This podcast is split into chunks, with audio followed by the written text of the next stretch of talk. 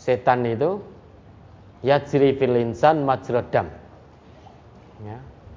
Mengalir dalam tubuh manusia itu seperti aliran darah, cepat sekali bisikannya. Lancar sekali bujuk rayunya. Begitu jenengan memberitahukan langkah-langkahnya, ngajarkan ilmu, awalnya ikhlas. Kemudian kok dipuji, muncul perasaan sombong, jumawa karena bujuk rayu setan, lawan itu. Fattakhiduhu aduwa, lawan. Bagaimana cara melawan? Mohon ampun pada Allah istighfar.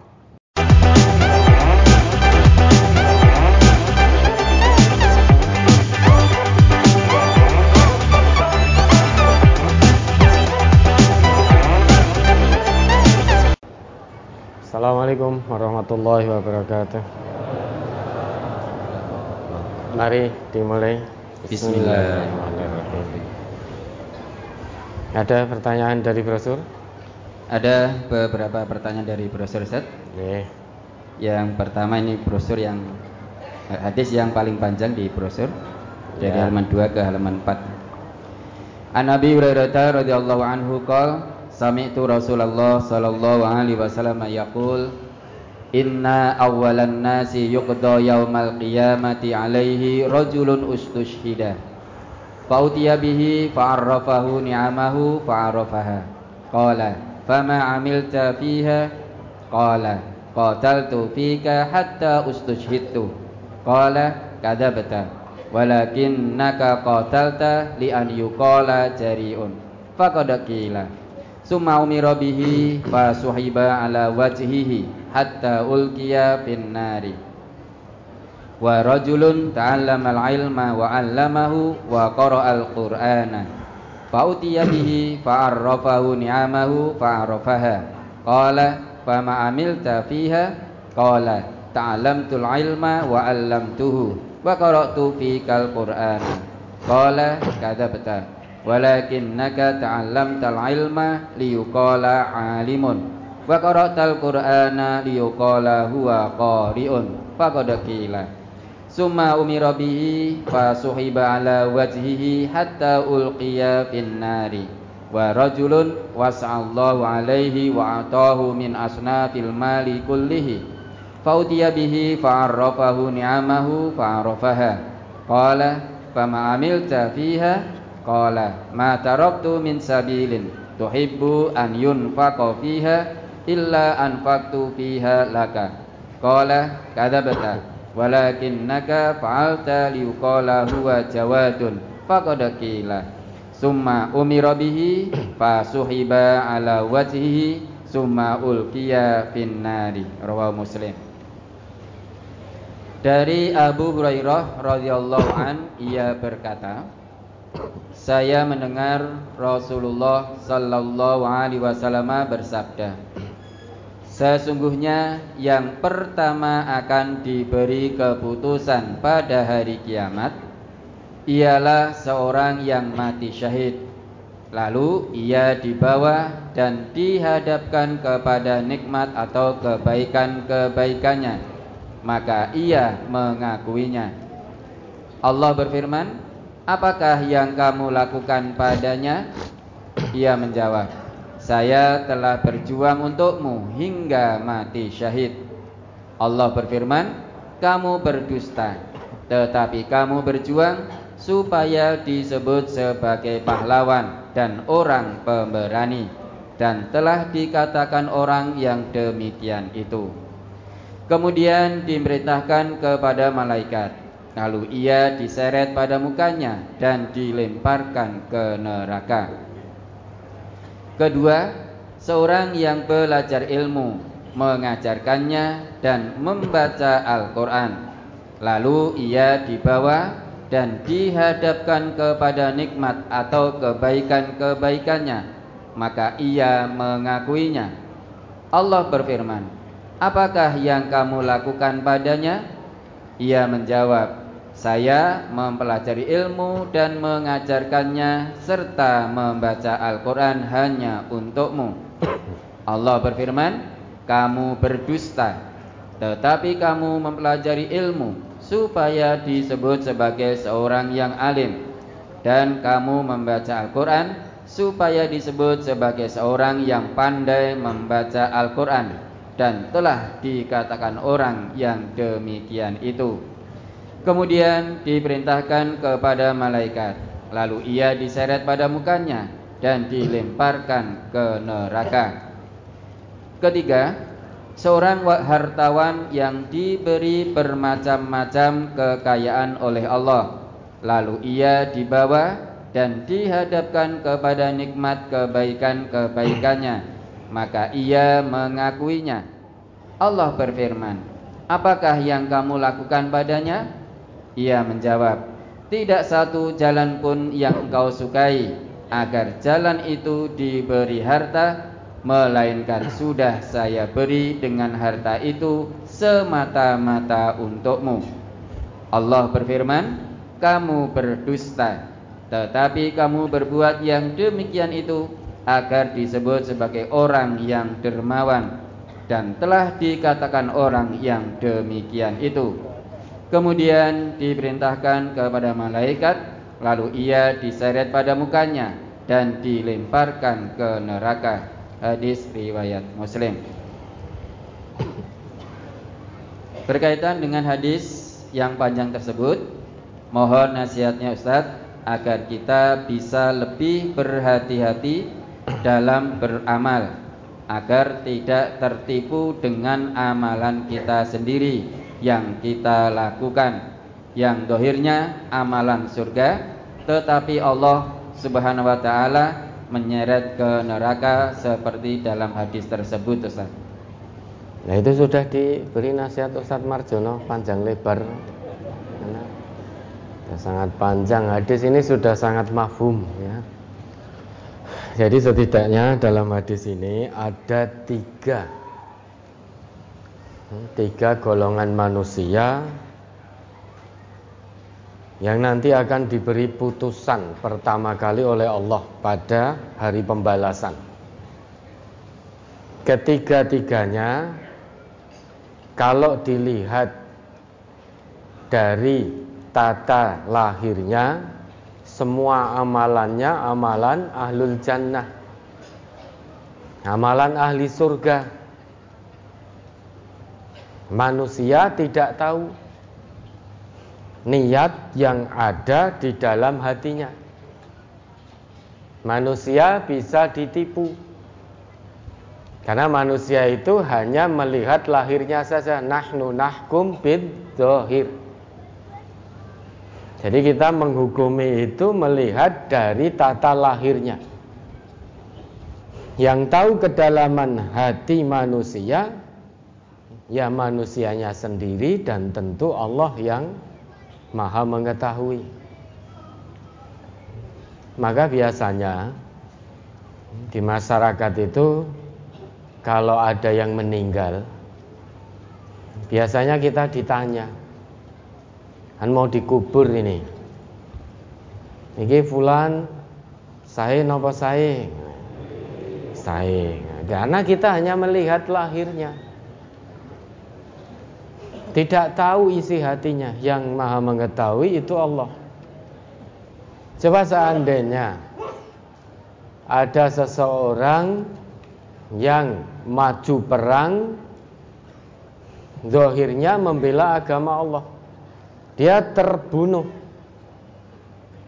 Tentu manusia ketika ditanya akan jawab saya karena zohirnya mati syahid. Tetapi ternyata oh ternyata. Sampai di hadapan Allah ditanya fama amilta fiha?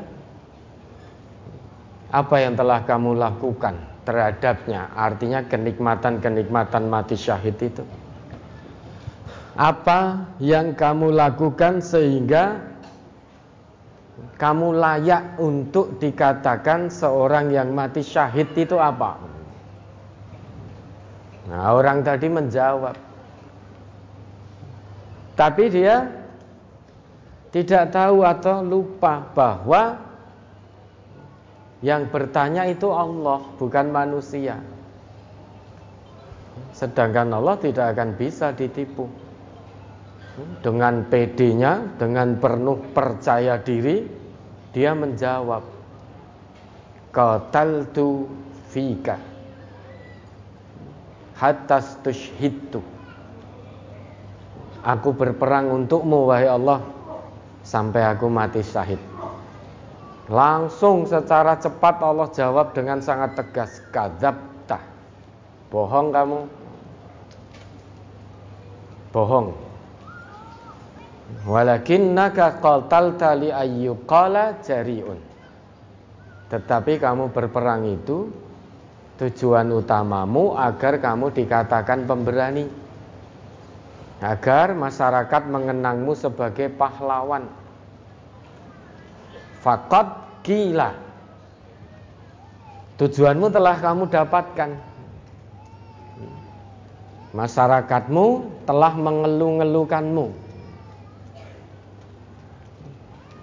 sudah disanjung-sanjung sebagai pahlawan. Sudah kamu dapatkan itu tujuanmu. Lah sekarang di akhirat ini kamu nggak dapat bagian. Karena bagianmu agar dipuja-puji sebagai pahlawan sudah kamu dapatkan. Nah, sekarang di akhirat seret. Summa umirobihi perintahkan pada malaikat Fasuhiba ala wajhihi diseret di atas wajahnya hatta ulqiya finnar, lemparkan masuk ke dalam api neraka. Kemudian yang kedua, wa rajulun ta'allamal ilma wa 'allamahu wa qara'al Qur'an.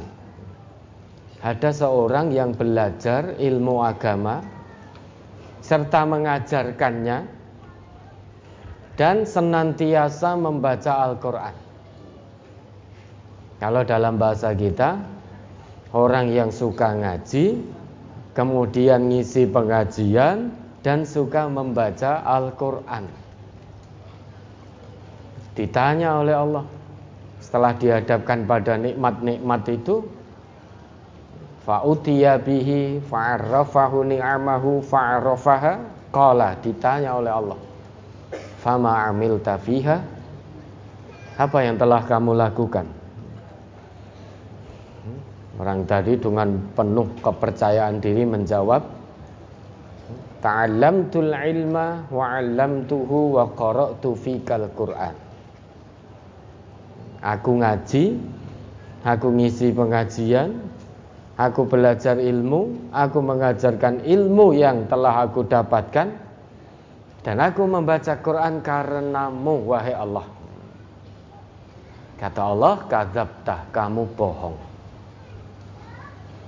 Maka kita ngaji ini dan mengajarkan hasil kaji, mengamalkan hasil kaji tujuannya agar jangan supaya kita disebut sebagai seorang alim, jangan seneng disebut sebagai ustadz, kiai dan lain sebagainya dan lain sebagainya. Tujuan ngaji kita mengamalkan hasil kaji dan mengajarkannya itu hanya karena Allah.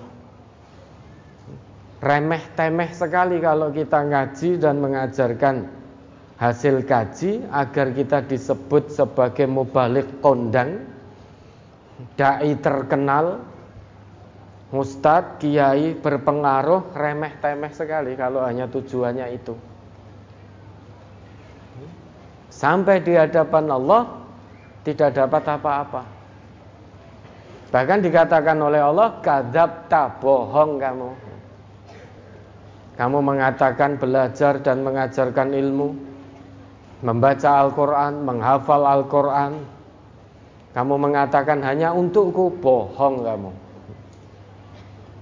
Walakinnaka ta'allamtal ilma liyuqala alimun. Tetapi tujuanmu itu ya, dulu kamu belajar ilmu dan mengajarkan tujuanmu itu agar kamu dikatakan oleh orang-orang sebagai orang alim biar dianggap oleh orang sebagai ustadz sebagai dai kondang mubalik yang masyhur ustadz kiai yang berpengaruh Sudah kamu dapatkan semua itu. Wa qara'tal Qur'an liyaqala huwa qari'un. Kamu membaca Al-Qur'an tujuanmu agar dikatakan kamu seorang qari. Kamu belajar tahsin agar dikatakan kelak kamu itu orang yang pandai membaca Al-Qur'an. Jadi kalau tidak ada orang bacanya pelan-pelan. Kalau di luar kebetulan ada tamu, Assalamualaikum sebelum dibukakan, wah dibagus-baguskan bacaannya. Difaseh-fasehkan biar dikatakan, uh fulan ternyata korek. Bacaannya sangat bagus. Hati-hati kita bisa termasuk ini ngaji, mengamalkan, memahami, mengamalkan, mengajarkan. Kemudian kita juga belajar tahsin. Hati-hati kalau tujuannya agar dilem oleh orang, ya hanya itu tujuannya. Yang didapat ya hanya itu. Oh fulan Masya Allah luar biasa bacaannya Aku kok Luar biasa. Kita menghafalkan Quran kalau tujuannya hanya menjadi seorang hafid ya hanya itu yang didapat. Menghafal Quran itu tujuannya untuk Allah. Maka Allah akan beri kemudahan demi kemudahan. Tapi kalau tujuan kita menghafal Quran agar disebut sebagai hafid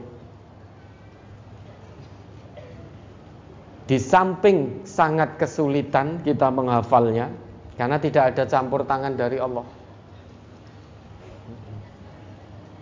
Dan tidak ada pahala dari di sisi Allah karena tujuan kita agar dikatakan sebagai hafid. Kalau tujuan kita itu. Nah, manusia tidak tahu. Tapi Allah Maha mengetahui. Belajar tahsin,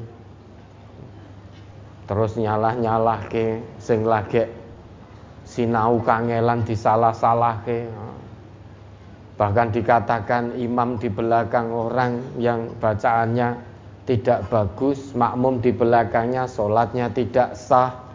Naudzubillah.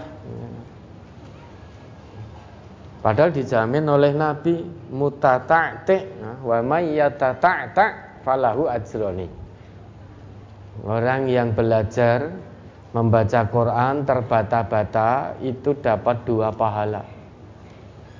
Meski sulit, namun dia tidak putus asa untuk terus berusaha. Yang pertama, dia dari usahanya yang sulit tapi terus dilakukan, dia dapat pahala.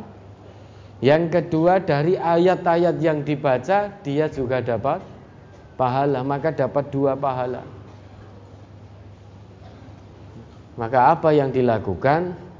Kita ngaji, mengamalkan hasil kaji, mengajarkan hasil kaji, membaca Quran, belajar tahsin, kemudian menghafal Quran tujuannya hanya untuk Allah. Karena kalau tidak, meski dohirnya amalan ahlul jannah, ternyata menurut hadis ini di hadapan Allah seret masuk neraka. Ini yang mengatakan, yang berfirman, Allah yang bertanya Allah. Fama amil tafiha kan yang bertanya Allah. Allah nggak bisa dibohongi. Apa yang ada dalam hati kita. Kemudian yang ketiga, warajulun wasa Allah alaihi wa a'tahu min asnafil mali kullih. Seseorang yang diluaskan rezekinya oleh Allah Kemudian diberi, dititipi berbagai macam harta oleh Allah. Titipi rumah, titipi mobil, sepeda motor, uang, pakaian, kesehatan, dan lain-lain sebagainya. Sampai harta kekayaannya itu bertumpuk-tumpuk. Kemudian dia dihadapkan pada nikmatnya itu nanti pada hari pembalasan dan dia mengakui bahwa dahulu di dunia telah dititipi oleh Allah harta yang sangat banyak. Dia mengakui kenikmatan itu. Kemudian ditanya oleh Allah, lantas apa yang telah kamu lakukan terhadap kenikmatan itu? Dia menjawab, ma taraktu min sabilin tuhibbu ayun fiha illa anfaqtu fiha laka. Wahai Allah, tidaklah satu jalan yang engkau mencintai agar jalan itu diberi harta agar jalan itu didanai melainkan aku tidak pernah meninggalkan kecuali aku danai jalan tersebut jadi semua kegiatan semua kepentingan visabilillah orang ini tidak pernah ketinggalan dalam pembiayaan selalu menjadi yang terdepan membiayai kepentingan sabilillah. Dan dia saat ditanya oleh Allah mengatakan itu semua dilakukan hanya karena Allah. Tetapi kata Allah, kadzabtah. Kamu bohong. Walakinnaka fa'alta li, ayyuqala huwa jawadun. Tetapi kamu mendanai kegiatan sabilillah mendanai itu semua tujuanmu agar dikatakan kamu orang dermawan. Kamu wong lomo. Fakot gila. Tujuanmu sudah kamu dapat. Masyarakat, tetangga kanan kirimu, teman sejawatmu, semuanya mengenangmu sebagai seorang dermawan. Orang yang gemar infak sabilillah Maka tujuanmu di dunia sudah kamu dapatkan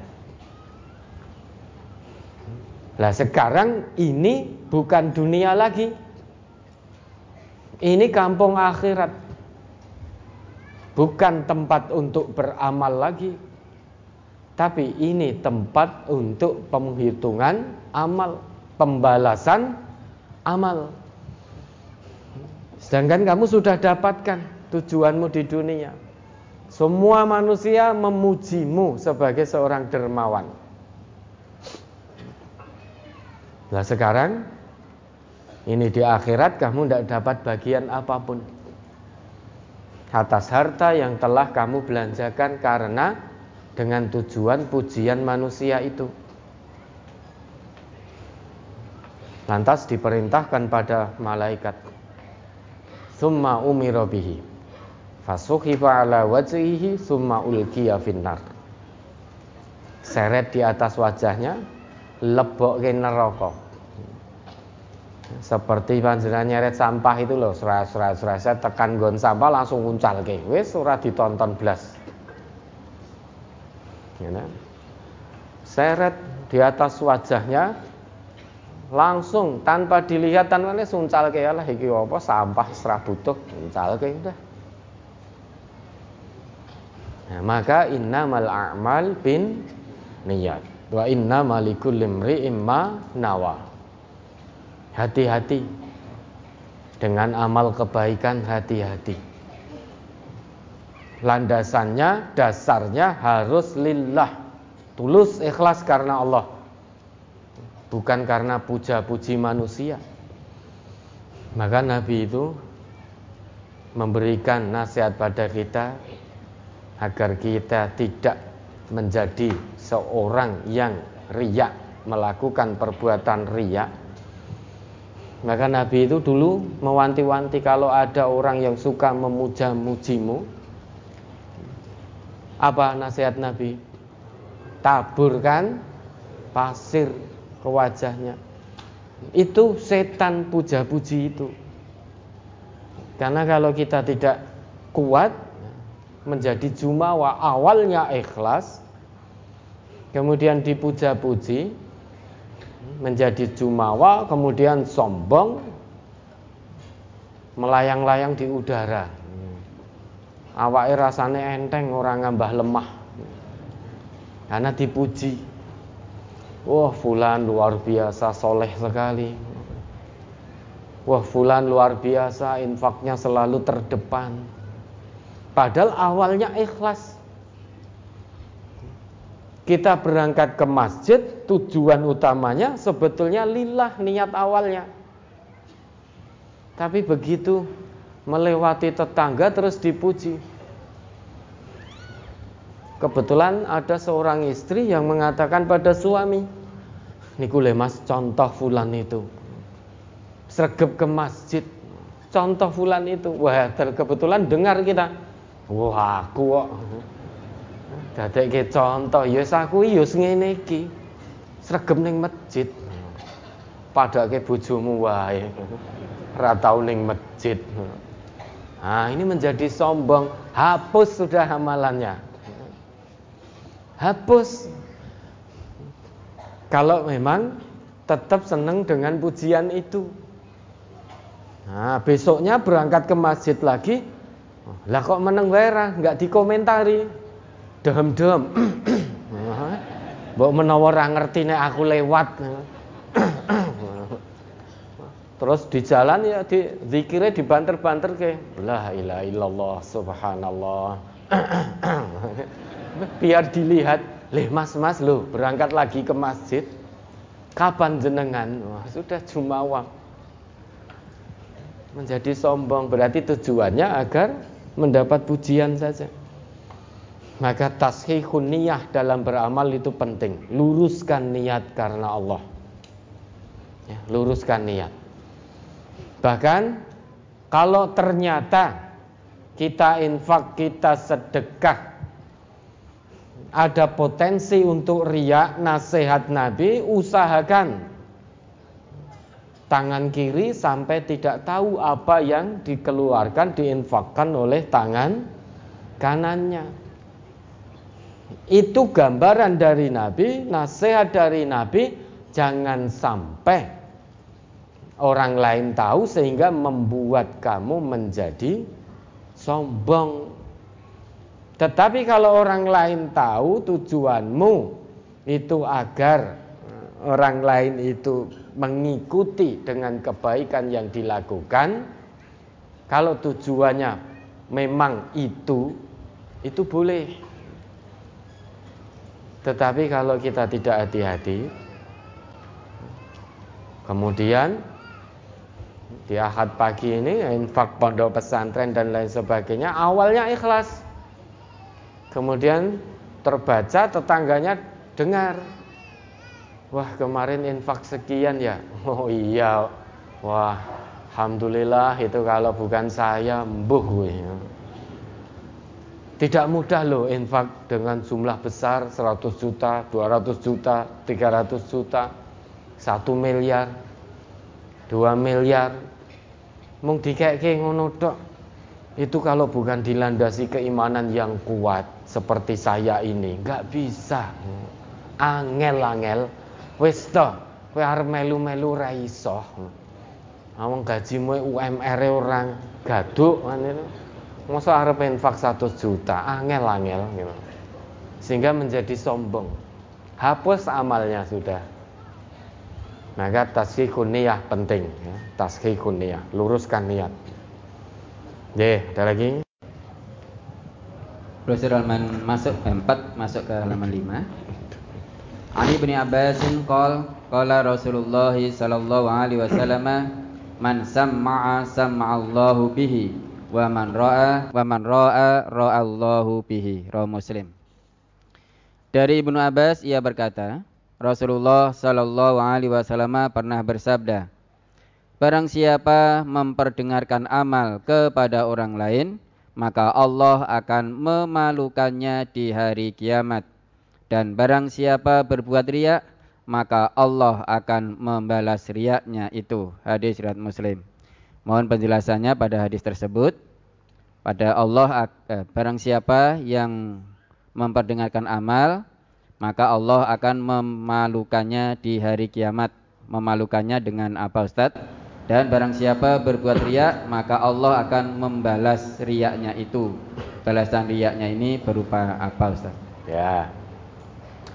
Itu sum'ah dan riak. Orang itu kalau sum'ah dia berbuat kebaikan, dia ingin memperdengarkan kepada semua manusia.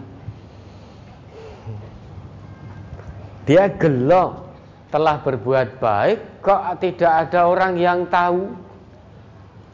Gelo.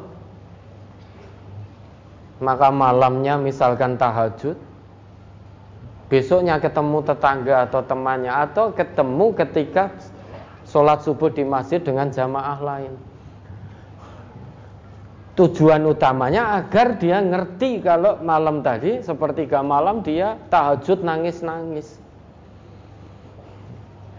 Bapak, alhamdulillah semalam saya merasakan nikmat luar biasa qiyamul lail. Sampai bisa nangis. Ingat dosa-dosa.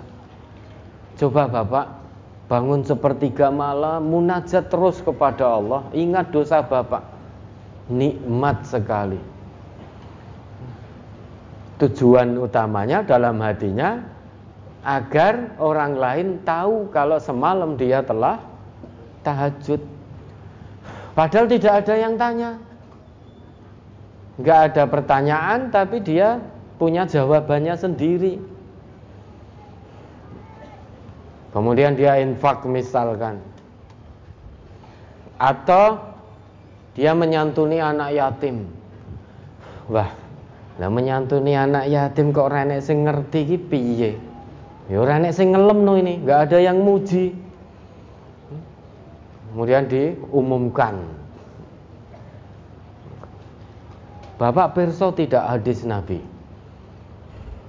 bahwa perumpamaan orang yang nyantuni anak yatim itu dengan Nabi di surga nanti seperti ini loh Pak dan saya ingin mendapatkan itu. Alhamdulillah kemarin saya sudah menyantuni anak yatim. Bapak kapan? Ayo Pak bersama saya di surga bersama Nabi biar dekat dengan Nabi. Nah kalau niatnya tujuannya agar didengar oleh orang lain sehingga orang lain memujinya maka itu sum'ah Dan dia akan dimalukan oleh Allah di hari kiamat nanti. Dipermalukan dengan apa? Ya diperdengarkan oleh Allah ke semuanya. Bahwa fulan begini loh, ini ini ini ini. Oh tuh fulan seret ke neraka sebabnya ini ini ini ini ini. Buka blak semuanya. Sehingga semuanya mendengar. Oh fulan. Si A masuk neraka karena ini ini ini. Dulu suka memperdengarkan amal. Tujuannya agar dipuji bukan tujuan agar diikuti. Sekalipun penduduk bumi pada waktu itu semuanya bisa ditipu namun Allah tidak bisa ditipu. Nah, ini loh sebabnya. Buka lebar-lebar oleh Allah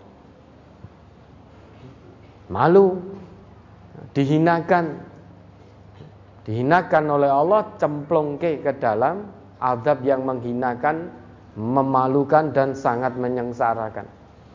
Sehingga semua nanti di kampung akhirat mendengar bahwa fulan sebab di nerakanya karena ini ini ini ini karena suka memperdengarkan amal.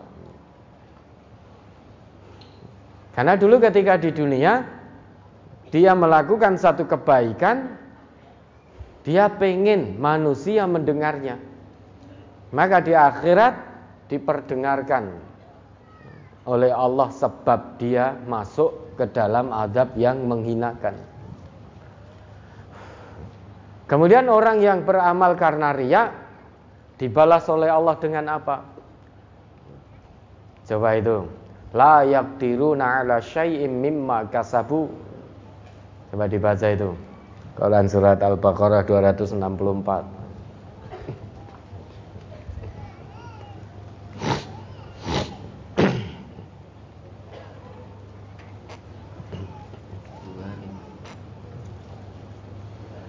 Enggak, Al-Baqarah 264. 264 ya. Ya. Surat Al-Baqarah surat kedua ya 264. Ya ayyuhalladzina amanu la tubtilu shadaqatikum bil manni wal adza kalladzi yunfiqu malahu ria'an nasi wa la yu'minu billahi wal yawmil akhir famathaluhu kamathali safwanin 'alaihi turabun fa asabahu wabilun fatarakahu salda la yaqdiruna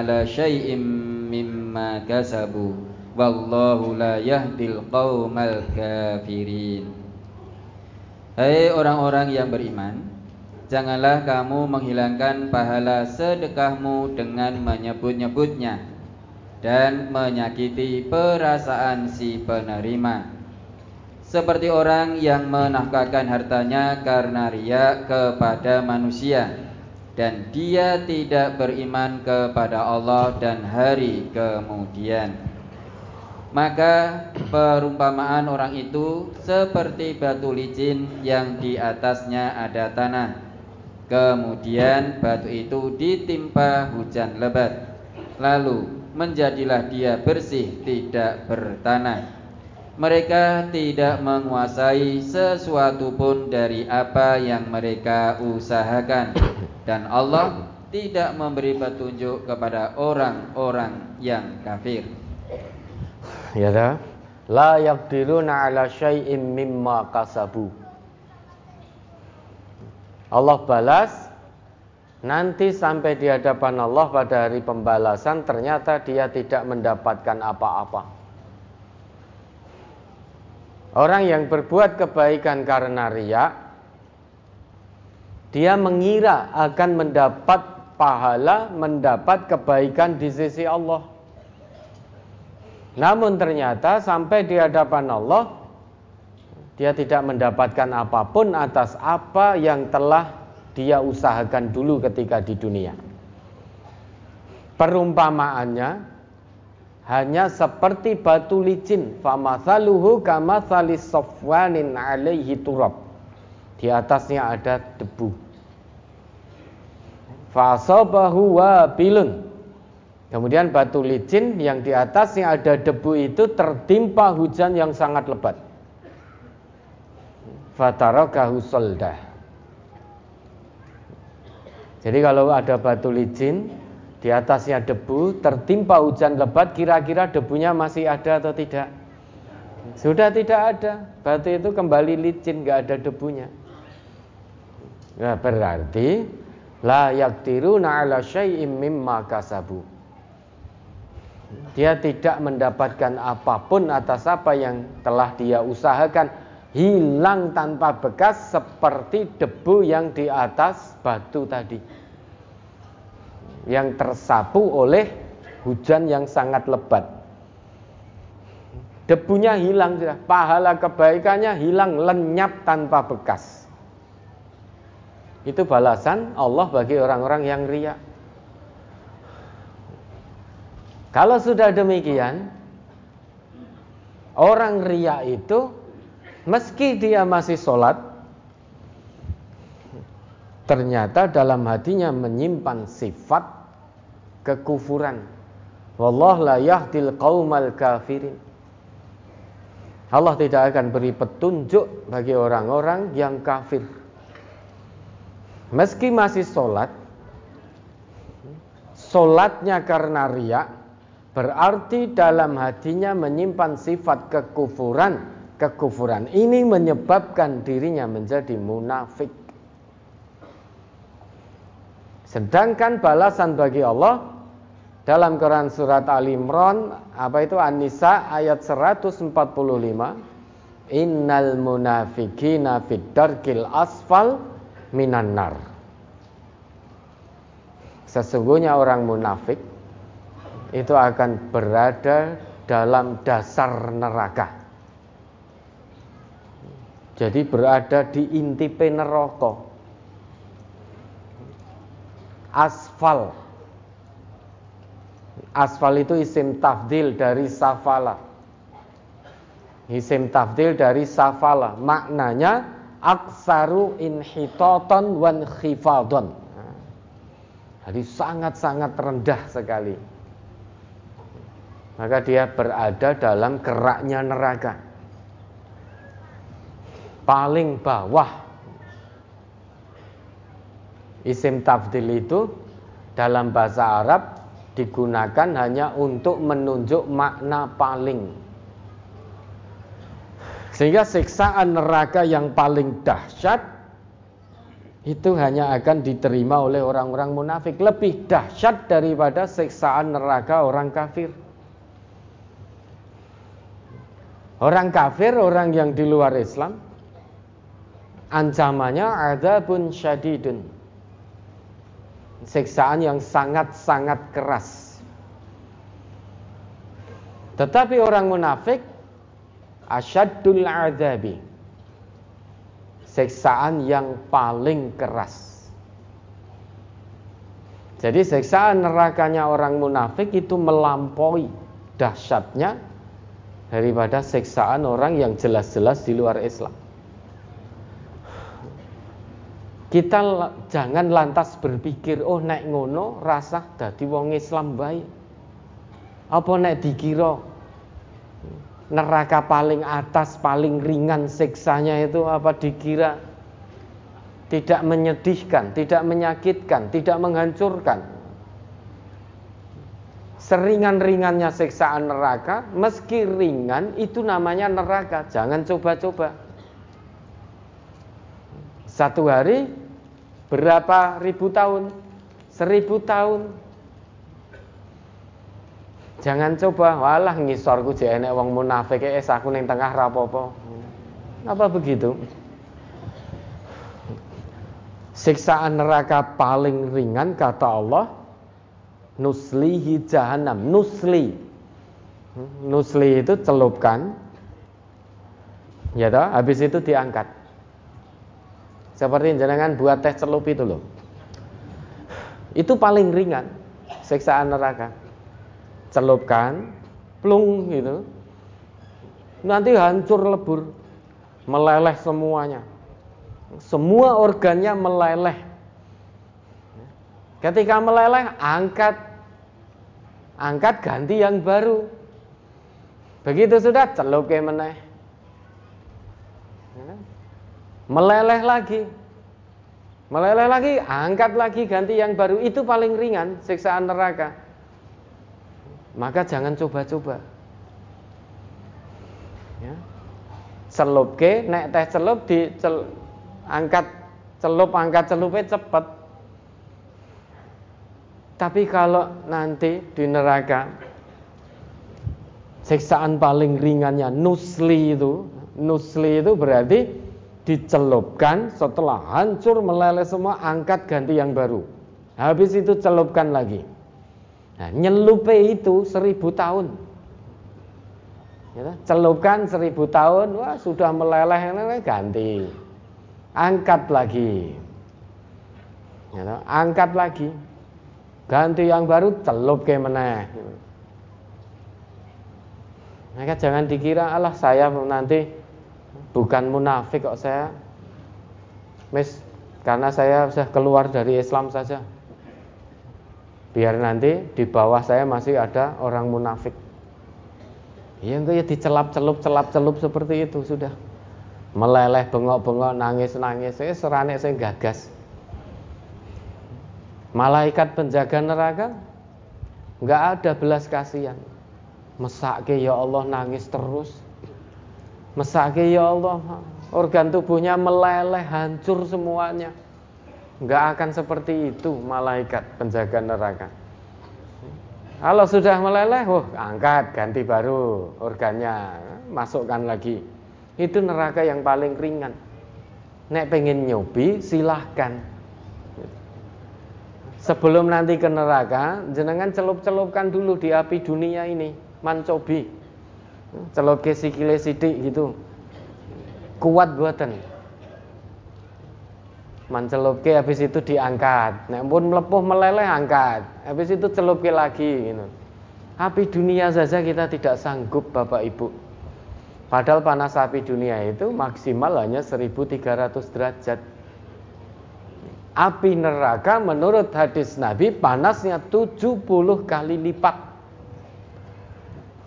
Kalau kita menghitung secara letterlet berarti 1300 kali 70 akan ketemu 91.000 derajat Celcius itu kalau letterlet.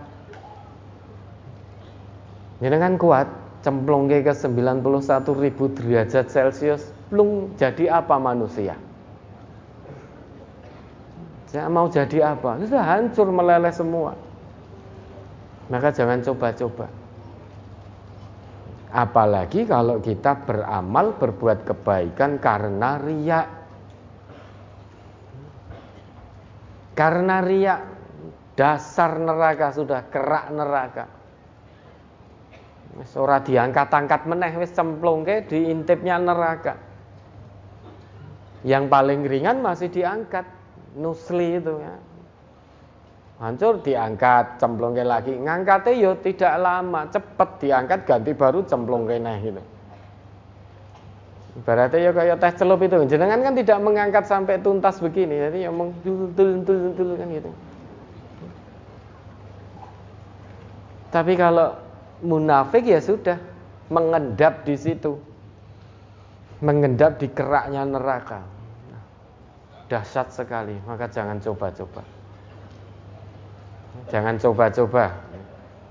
Maka berbuat baik jangan dibarengi sum'ah, jangan dibarengi ria dan jangan ujub. Ujub itu kita merasa takjub dengan kebaikan yang sudah kita lakukan. Kita merasa takjub dengan kebaikan kita sendiri. Lima waktu jamaah ke masjid, uh, kita merasa takjub Oh saya sudah sekian lama tidak pernah tertinggal jamaah lima waktu di masjid. Tahajud tidak pernah tertinggal. Puasa sunnah Senin Kemis gak pernah bolong. Luar biasa saya ini. Amalan saya ini jelas surga nih. Itu namanya ujub. Takjub dengan kebaikan yang dia lakukan. Dan biasanya orang yang ujub, yang takjub dengan kebaikannya sendiri, dia akan menasehati orang lain yang dijadikan contoh dirinya sendiri. Biasanya begitu. Nah ini contohlah saya. Alhamdulillah saya ini nggak pernah meninggalkan puasa Senin Kemis. Ini sudah berjalan 15 tahun. Alhamdulillah saya tidak pernah meninggalkan sholat lima waktu jamaah di masjid. Sudah berjalan 10 tahun. Contohlah saya. Biasanya orang yang takjub dengan amalannya sendiri itu akan menasehati orang lain yang dijadikan contoh bukan nabi bukan pula sahabat-sahabat beliau tetapi dirinya sendiri yang dijadikan contoh. Ini ujub. Maka jangan riak, jangan sum'ah, jangan ujub. Tiga bentuk ini akan dapat balasan yang menyedihkan, menyengsarakan di hadapan Allah kelak. Ya, kita melakukan satu kebaikan, fokus kita biar yang menilai Allah. Penduduk bumi tidak tidak mengetahui tidak apa-apa. Penduduk bumi tidak mengetahui bahwa kita tidak pernah pedot tahajudnya, tidak pernah pedot duhanya, tidak pernah pedot Senin Kemisnya, tidak pernah pedot jamaah sholat wajib di masjidnya, seluruh penduduk bumi tidak tahu tidak apa-apa. Yang penting Allah mengetahui bahwa niat kita hanya untuk Allah. Bukan untuk dipuji oleh penduduk bumi. Maka hati-hati, hati-hati. Kita semuanya hampir setiap hari setan terus menebarkan bujuk rayunya Meski dengan kebaikan setan menebarkan bujuk rayunya agar kita senang dipuji. Hati-hati. Bisa masuk ke dalam golongan munafik. Man samma'a samma Allahu bihi. Wa man ra'a ra'a Allahu bihi. Hati-hati. Semuanya akan dibalas oleh Allah dengan balasan yang sangat menghinakan, memalukan, menyedihkan, menyedihkan, menyengsarakan. Al-iyadu billah. Ya, ada lagi. Masih berkaitan dengan hadis tersebut. Ketika orang-orang membicarakan memuji-muji keberhasilan suatu urusan yang bisa saya selesaikan dengan mudah. Kemudian ke semua orang saya menjelaskan langkah-langkah kepada orang-orang tersebut. Kemudian orang-orang itu memuji saya Apakah saya termasuk orang yang memperdengarkan amal atau riya Ustaz? Tidak. Kalau niatnya hanya karena Allah, tanya lah jenengan memberitahu. Itu mengajarkan ilmu hati, tapi niatnya hanya untuk Allah, mengajarkan ilmu. Kalau nanti begitu dipuji, setan itu yajri fil insan majradam. Ya, mengalir dalam tubuh manusia itu seperti aliran darah, cepat sekali bisikannya. Lancar sekali bujuk rayunya. Begitu jenengan memberitahukan langkah-langkahnya, ngajarkan ilmu, awalnya ikhlas. Kemudian kok dipuji, muncul perasaan sombong, jumawa karena bujuk rayu setan, lawan itu. Fattakhiduhu aduwa, lawan Bagaimana cara melawan? Mohon ampun pada Allah istighfar. Kalau tujuannya ikhlas karena Allah, muncul kesombongan, bisa dilawan, mohon ampun pada Allah, insya Allah bukan termasuk yang memperdengarkan amal. Ya, ada lagi. Saya kadang-kadang ngobrol atau bercerita dengan teman saya. Saya bilang kepadanya, kemarin saya ngasih beras atau minyak atau daging dan lain-lain ke tempat rumah yang biasa untuk aktivitas penampungan atau menampung sumbangan. Apakah cerita saya tadi termasuk dosa dan Allah akan mempermalukan saya di hari kiamat Ustaz? Nah, tujuannya untuk apa? Kalau tujuannya untuk supaya teman-teman itu tertarik dengan kebaikan kemudian mengikutinya itu tidak apa-apa. Intu bedus sodakoti fani'imma hiya. Coba dibaca ayatnya. Intu bedus sodakoti fani'immahi wa intukhfuha wa tu'tuhal fuqara fahuwa khairul lakum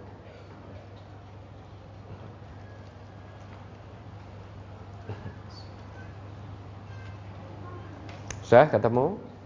Uh, mohon maaf belum.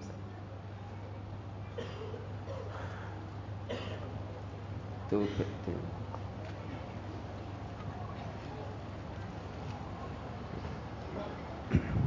Surat Al-Baqarah 271 mungkin. Ya.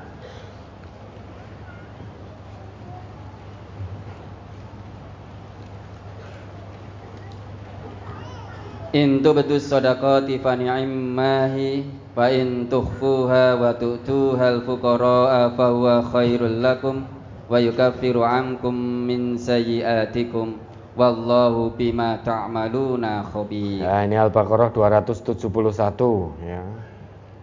271. Ya, mari. Jika kamu menampakkan jika kamu menampakkan sedekahmu maka itu adalah baik sekali dan jika kamu menyembunyikannya dan kamu berikan kepada orang-orang fakir, maka menyembunyikan itu lebih baik bagimu. Dan Allah akan menghapuskan dari kamu sebagian kesalahan-kesalahanmu.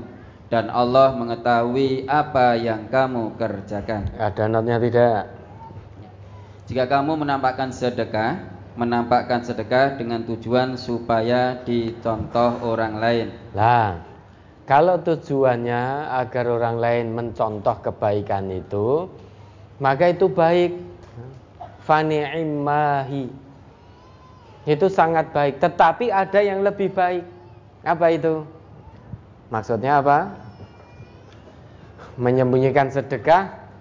Notnya apa? Coba dibaca. Menyembunyikan sedekah ialah lebih baik dari menampakkannya karena menampakkan itu dapat menimbulkan riak pada diri si pemberi, si pemberi dan dapat pula menyakitkan hati orang yang diberi. Ya toh? Menampakkan agar dicontoh itu baik. Tetapi ada yang lebih baik yaitu menyembunyikannya. Tujuannya untuk apa? Agar kita terhindar dari riak dan agar orang yang kita beri tidak tersakiti hatinya. Karena kalau kita memberitahu orang lain, bahwa fulan telah saya beri ini ini ini ini ini. Nah, nanti orang yang kita kasih tahu delalai besok ketemu fulan terus menghina. Oh ternyata gayamu tibae urip saka weweane loh. Ya toh ngaku pora kemarin kamu diberi fulan toh diberi ini beras sekian kilo, uang sekian, ini ini ini ini. no kemakin umum. Itu bisa menyakiti hati si penerima. Oleh karena itu menyembunyikan itu lebih baik. Maka saya tanya tujuannya untuk apa tadi?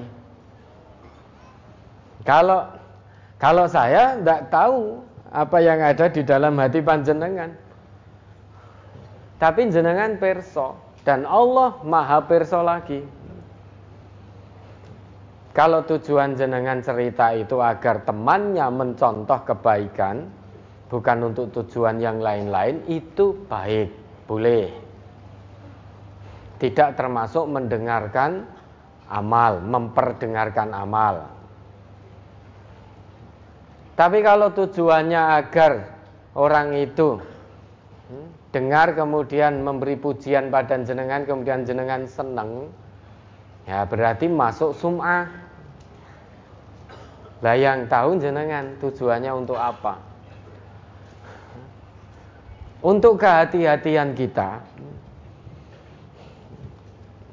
ihtiyat sebagai bentuk ihtiyat kehati-hatian dan Allah juga perintahkan wa Allah wa rasul wahdaru Taatlah pada Allah, taatlah pada Rasul dan hati-hatilah. Sebagai bentuk kehati-hatian kita, biar tidak jatuh pada riak, maka lebih baik tidak usah diceritakan-ceritakan. Kita bercerita tujuannya agar orang itu mencontoh, bukan untuk pujian. Jika itu belum bisa dilakukan, maka sebagai bentuk kehati-hatian lebih baik tidak usah cerita. Apa yang sudah lepas dari tangan jangan diingat-ingat lagi. Sesuatu yang sudah kita berikan milkiyahnya sudah berpindah. Kepemilikannya sudah berpindah. Jadi sesuatu atau milkiyah yang sudah berpindah Kepemilikan yang sudah berpindah jangan diingat-ingat. Segera lupakan saat itu juga. Bahwa dulu pernah memberi, lupakan sudah. Karena kalau sampai diingat-ingat terus, bisa-bisa kita mengundat-ngundat pemberian. Menyebut-nyebut pemberian, mengingat-ingat pemberian. Kalau itu terjadi, na'udzubillah amal kebaikan kita hapus dan dicap sebagai seorang munafik. Sebagai contoh mushaf ini kalau sudah kita berikan kepada fulan misalkan, lepas dari tangan kita, milkiyahnya sudah berpindah. Dari milkiyah kita menjadi milik fulan. Maka apa yang sudah lepas dari kita jangan diingat-ingat sesuatu yang sudah kita berikan segera lupakan dari ingatan. Karena sudah bukan milik kita. kita memberi, diterima, ridho birido, berarti kepemilikan sudah berpindah tangan. Bukan milik kita lagi, sudah segera lupakan. Jangan diingat-ingat. Nah ini kita tidak. Limang tahun, sepuluh tahun jadi iling-iling. Apa jenengan tidak ingat? Dulu lima tahun yang lalu saya telah saya pernah memberi jenengan beras satu karung. Kapan?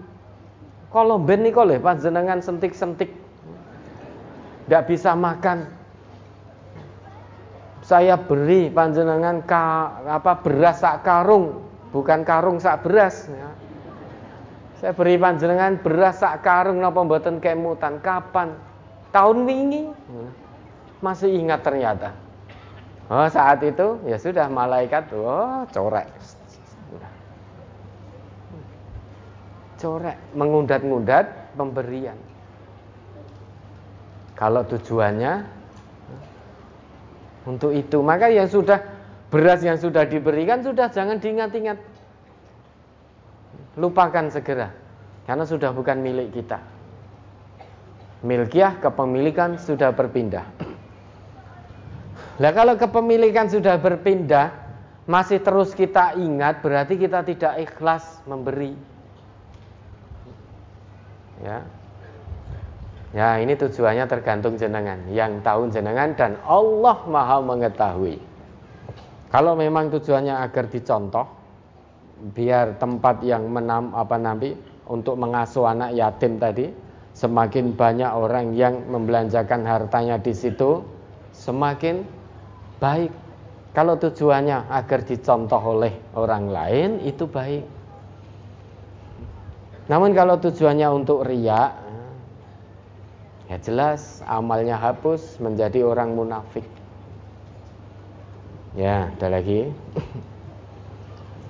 Di Quran surat An-Nisa ayat 144 Ustaz di halaman 5. Ya ayyuhalladzina amanu la tattakhidul kafirina awliya'a min dunil mu'minin Aturiduna an taj'alu lillahi alaikum sultanan mubina Hai orang-orang yang beriman Janganlah kamu mengambil orang-orang kafir menjadi wali dengan meninggalkan orang-orang mukmin. Inginkah kamu mengadakan alasan yang nyata bagi Allah untuk menyiksamu? Mohon penjelasan. Inginkah kamu mengadakan alasan yang nyata bagi Allah untuk menyiksamu? Nah, kalau kita menjadikan orang kafir sebagai wali bagi kita, padahal banyak orang-orang yang beriman pada Allah. Kenapa kita meninggalkan mengambil teman setia bukan orang yang beriman? Ya, justru orang yang tidak punya iman kepada Allah dijadikan teman setia, dijadikan wali, dijadikan pemimpinnya. Kalau itu dilakukan, kata Allah, berarti kita melakukan satu sebab untuk mendapatkan siksa dari Allah. Jadi alasan nyata bagi Allah untuk menyiksa kita saat kita salah satunya menjadikan orang yang tidak beriman kepada Allah sebagai wali. Bukan berarti Allah belum mengetahui, Allah Maha mengetahui.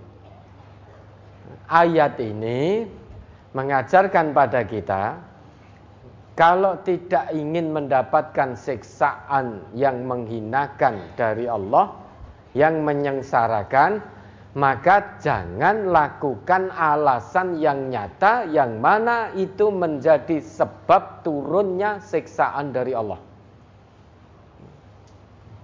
Yaitu menjadikan orang-orang kafir, orang yang tidak punya iman kepada Allah sebagai wali. Kalau kita lakukan itu, atau jadikan mereka sebagai wali kita, ya sudah berarti itu alasan nyata bagi Allah untuk menyiksa kita. Nauzubillah. Nah, ayat ini memberitahu pada kita bahwa semua siksaan yang Allah timpakan kepada hambanya itu karena pilihan hambanya sendiri. Bukan berarti Allah menyiksa. Coba diingat yang 147-nya. Anisa ma yaf'alullah bi'adzabikum in syakartum wa amantum. Wa kana Allah syakiran alima.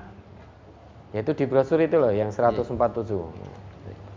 Halaman 5 masuk ke halaman 6. Ma yaf'alullahu bi'adzabikum in syakartum wa amantum wa kana syakiran alima. Mengapa Allah akan menyiksamu jika kamu bersyukur dan beriman dan Allah adalah Maha mensyukuri lagi Maha mengetahui. Ya, Tidak mungkin mustahil bagi Allah menyiksa hambanya yang bersyukur dan beriman. Salah satu tanda bukti keimanannya adalah dia tidak menjadikan orang kafir sebagai walinya.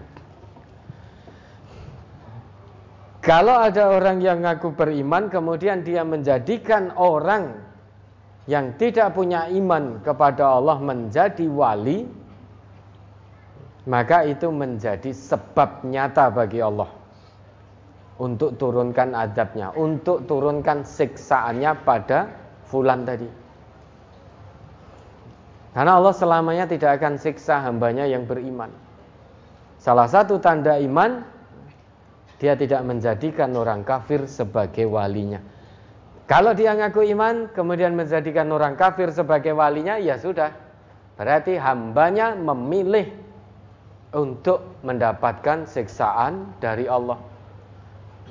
Sehingga Allah ada alasan. Oh ini kamu tak siksa. Lah kenapa ya Allah? Ya karena kamu membangkang, melawan, durhaka pada ayat-ayatku durhaka pada perintahku. Karena kamu jadikan orang kafir sebagai pelindungmu, sebagai teman setiamu. Kenapa tidak kamu jadikan orang yang beriman sebagai teman setia, pelindung dan pemimpin? Kenapa justru kamu pilih orang yang tidak beriman kepadaku? Ini alasanku untuk menyiksamu. Ya, ada lagi? dari surat At-Taubah ayat 67 di halaman 6 Al-munafiquna wal munafiqatu ba'duhum min ba'd ya'muruna bil munkari wa yanhauna 'anil ma'rufi wa yaqbiduna aydiyahum nasullaha fanasiyahum innal munafiqina humul fasiqun Orang-orang munafik laki-laki dan perempuan sebagian dengan sebagian yang lain adalah sama. Mereka menyuruh berbuat yang mungkar dan melarang berbuat yang ma'ruf dan mereka menggenggamkan tangannya. Mereka telah lupa kepada Allah, maka Allah melupakan mereka. Sesungguhnya orang-orang munafik itulah orang-orang yang fasik. Mohon penjelasan dari ayat ini. Hmm? Itu sudah jelas. Allah sebutkan ciri orang munafik. Orang munafik itu kata Allah ciri pertama ba'duhum mim Sefrekuensi.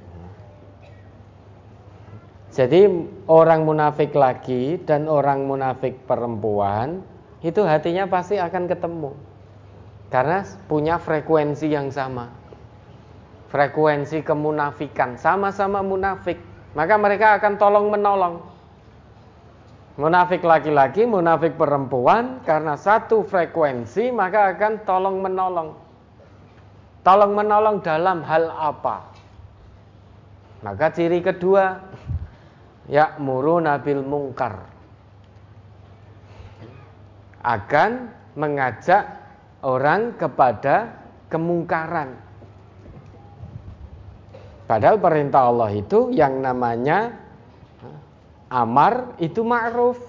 Amar ma'ruf yang namanya nahi itu mungkar. Tetapi orang munafik punya pola pikir terbalik. Yang seharusnya amar ma'ruf nahi mungkar menjadi terbalik pola pikirnya. Yaitu menjadi amar mungkar nahi ma'ruf. Itu orang munafik cirinya. Dan mereka ba'duhum mimpat akan bersama-sama, tolong menolong dalam beramar mungkar, menyuruh pada kemungkaran dan nahi ma'ruf melarang perbuatan-perbuatan yang ma'ruf.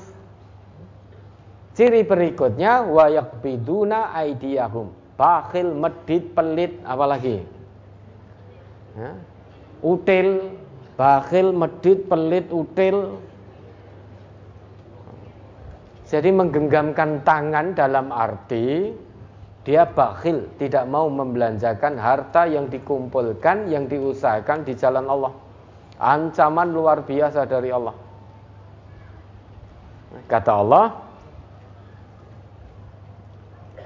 "Walladzina yaknizuna adz-dzahaba wal fiddah wa la yunfiqunaha fi sabilillahi fabashshirhum bi'adzabin alim."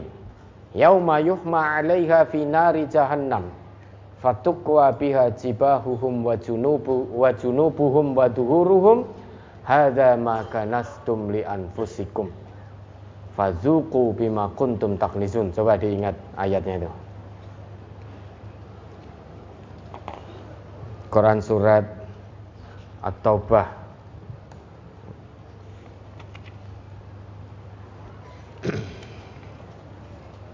ayat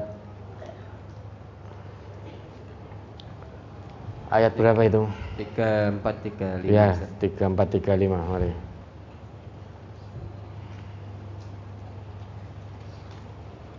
Ya ayyuhalladzina amanu inna katsiran minal ahbari war ruhbani la ya'kuluna amwalan nasi bil batili wa yasudduna an sabilillah walladzina yaknizuna adh-dhahaba wal fiddata wa la yunfiqunaha fi sabilillah fabashshirhum bi'adzabin alim yauma yuhma 'alaiha fi nari jahannam fatuqwa biha jibahuhum wa junubuhum wa dhuhuruhum hadza ma kanastum li anfusikum fadhuku ma kuntum taknizun. Hai orang-orang yang beriman sesungguhnya sebagian besar dari orang-orang alim Yahudi dan rahib-rahib Nasrani benar-benar memakan harta orang dengan jalan yang batil dan mereka menghalang-halangi manusia dari jalan Allah. Dan orang-orang yang menyimpan emas dan perak dan tidak menafkahkannya pada jalan Allah maka beritahukanlah kepada mereka bahwa mereka akan mendapat siksa yang pedih pada hari dipanaskan emas perak itu dalam neraka jahanam lalu dibakar dengannya dahi mereka lambung dan punggung mereka lalu dikatakan kepada mereka inilah harta bendamu yang kamu simpan untuk dirimu sendiri. Maka rasakanlah sekarang akibat dari apa yang kamu simpan itu. Ya, ini orang bakil ancamannya luar biasa Ya dari pagi sampai pagi berusaha bekerja. Begitu mendapatkan karunia dari Allah, rezeki dari Allah, dia tumpuk, dia simpan. Untuk kebutuhan isi perutnya sendiri dan keluarganya. Tidak mau menafkahkan visabilillah di jalan Allah. Dalam arti bakhil, tidak mau mengeluarkan zakatnya. Maka nanti di hadapan Allah harta yang dulu dia kumpulkan yang dia bakhilkan itu akan dipanaskan di dalam neraka jahanam kemudian dengan itu disetrika dahinya lambungnya punggungnya ini ingat loh ya, setrika dari neraka. Bukan setrika dunia ini, kita saja di setrika dunia ora betah kok. Kicat-kicat, apalagi ini setrika neraka. Di setrika dahinya, lambungnya, punggungnya sambil dihinakan. Kilo, bondomu sing dhisik mbok simpen. Enggak kamu keluarkan zakatnya, tidak kamu keluarkan infak dan sedekahnya. Ini loh bondomu dhisik. Dipanaskan kemudian disetrika dengan itu. Iya. Ini orang bakhil. Ancamannya luar biasa orang bakhil itu. Dan orang bakhil, bakhil itu salah satu sifat munafik. Lah baik yang amar mungkar nahi ma'ruf kemudian bakhil kemudian mereka tolong menolong ini semua ciri-ciri kemunafikan yang Allah sebutkan dalam ayat ini ya dalam ayat At-Taubah ayat 67 tadi, surat At-Taubah ayat 67 tadi. Nasullah fanasiyahum.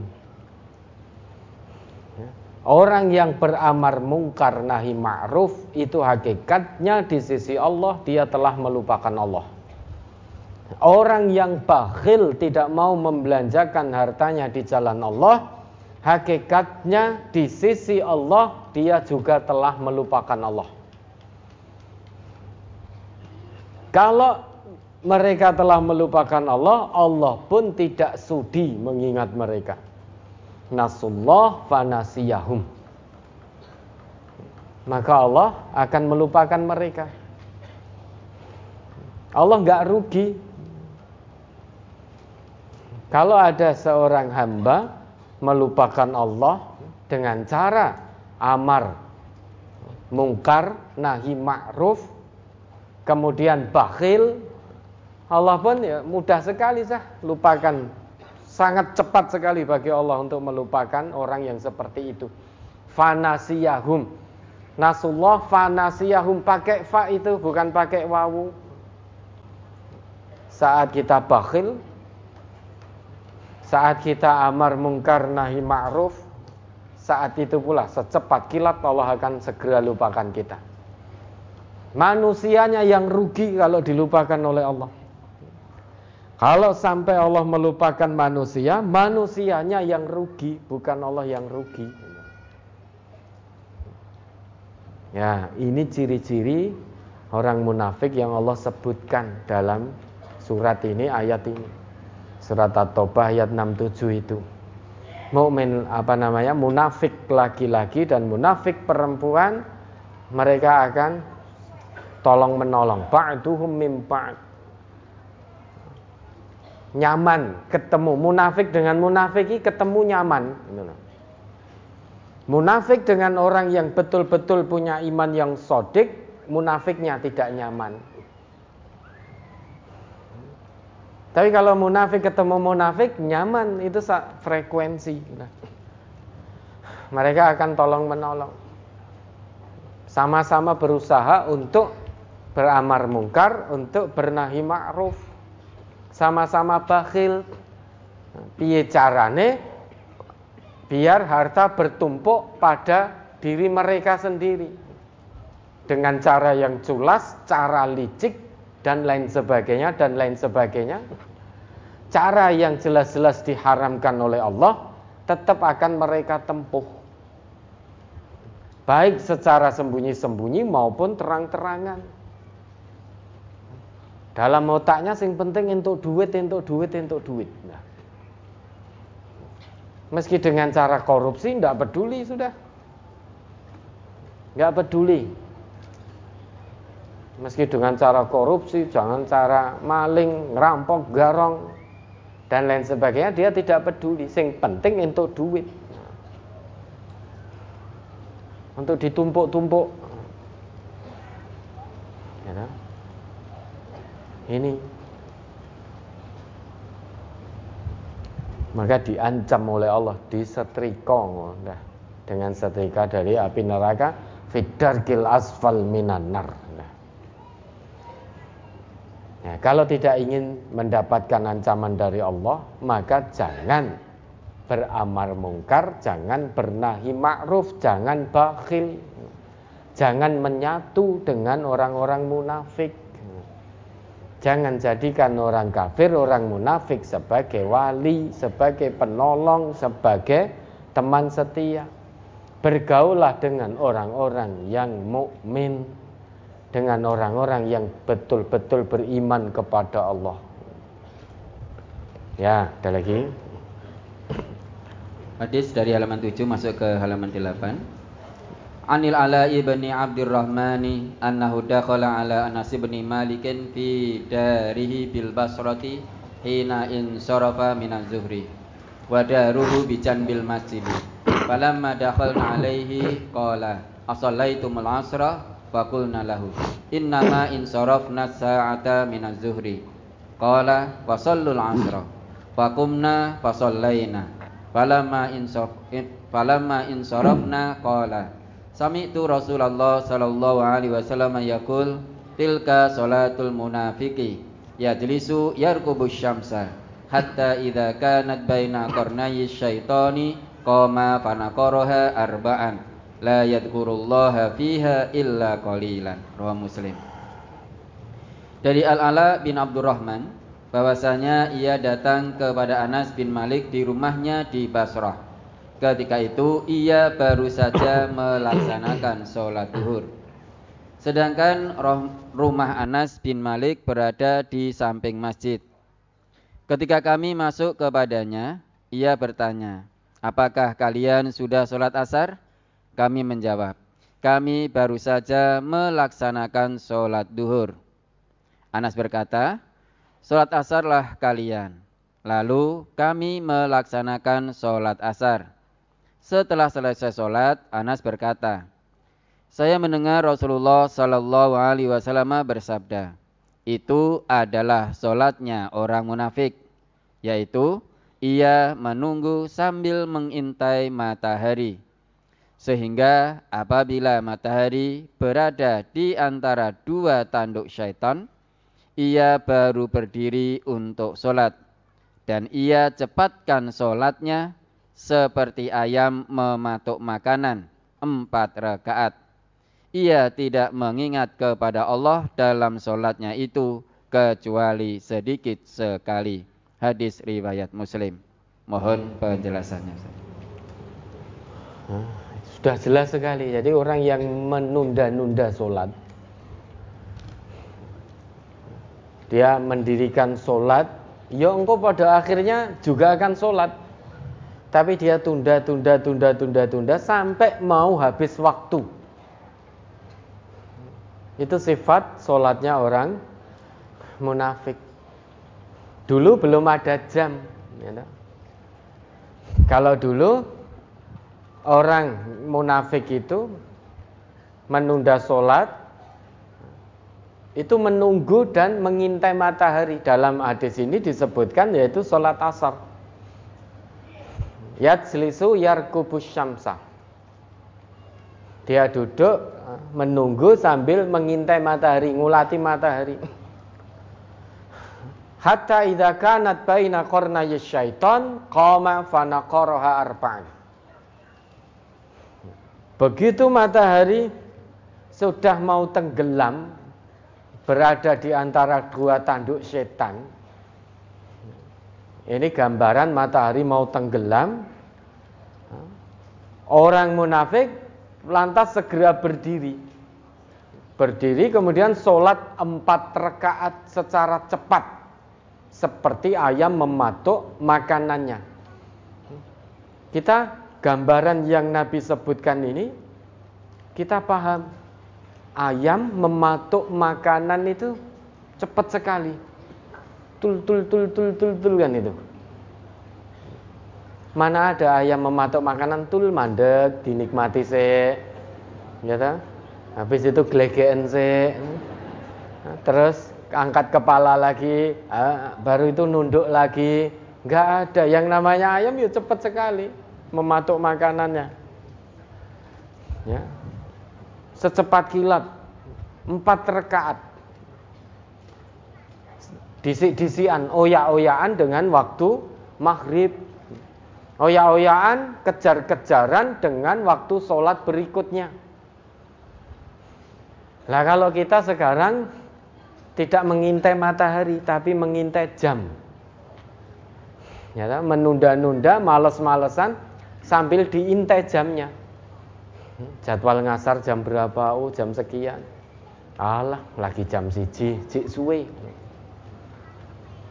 Alah, baru setengah dua, masih lama. Jam dua, masih lama. Jam dua seperempat, alah, masih 15 menit. Karena sekarang asarnya setengah tiga lebih sedikit. Begitu setengah tiga kurang lima, gedandapan. Melayu klebat, wudhu, habis itu ngadek, nganggu sarung, upel-upel-upel, salat empat rakaat. Tul, tul, tul, tul, selesai sudah. Maka, la yadkurullaha fiha illa qalilah. Dia tidak menyebut Allah dalam solatnya itu, tidak mengingat Allah dalam solatnya itu, kecuali hanya sedikit, sangat sedikit sekali. Ya. Bagaimana mungkin dia mengingat Allah dalam sholatnya? Padahal Nabi kita ngendikan Innal musalli yunaji rabbahu Fal yang dur bima yunajihi bihi Sesungguhnya orang yang sedang sholat itu Dia tengah bermunajat kepada Robnya maka hendaknya dia memperhatikan apa yang dia munajatkan. Ini butuh ketenangan, butuh kekhusyuan, butuh tumak ninah. Interaksi kita dengan Allah. Nah kalau sholat kita secepat kilat seperti itu kejar-kejaran dengan waktu sholat berikutnya, bagaimana mungkin bisa tumak ninah? Bagaimana mungkin bisa khusyuk? tidak akan bisa tumak ninah, tidak akan bisa khusyuk. Nah wong oyak-oyakan kejar-kejaran selak kerungu adan. Maka bacanya Allah Akbar, ngabirong walad dolin. Langsung gitu. Langsung jentat jendit, jentat jendit, jentat jendit.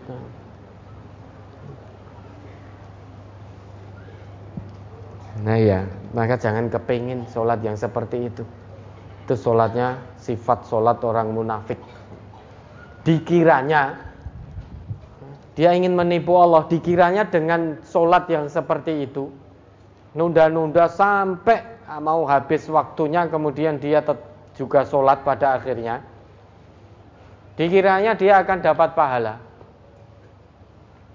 Ternyata tidak. Di hadapan Allah nggak dapat apa-apa. Bagaimana mungkin wong dia tidak ingat Allah? Allah pun juga tidak akan mengingatnya. Ya, maka sholat sebetulnya fung, sholat itu kalau kita ingin berfungsi tanha anil fahsya wal mungkar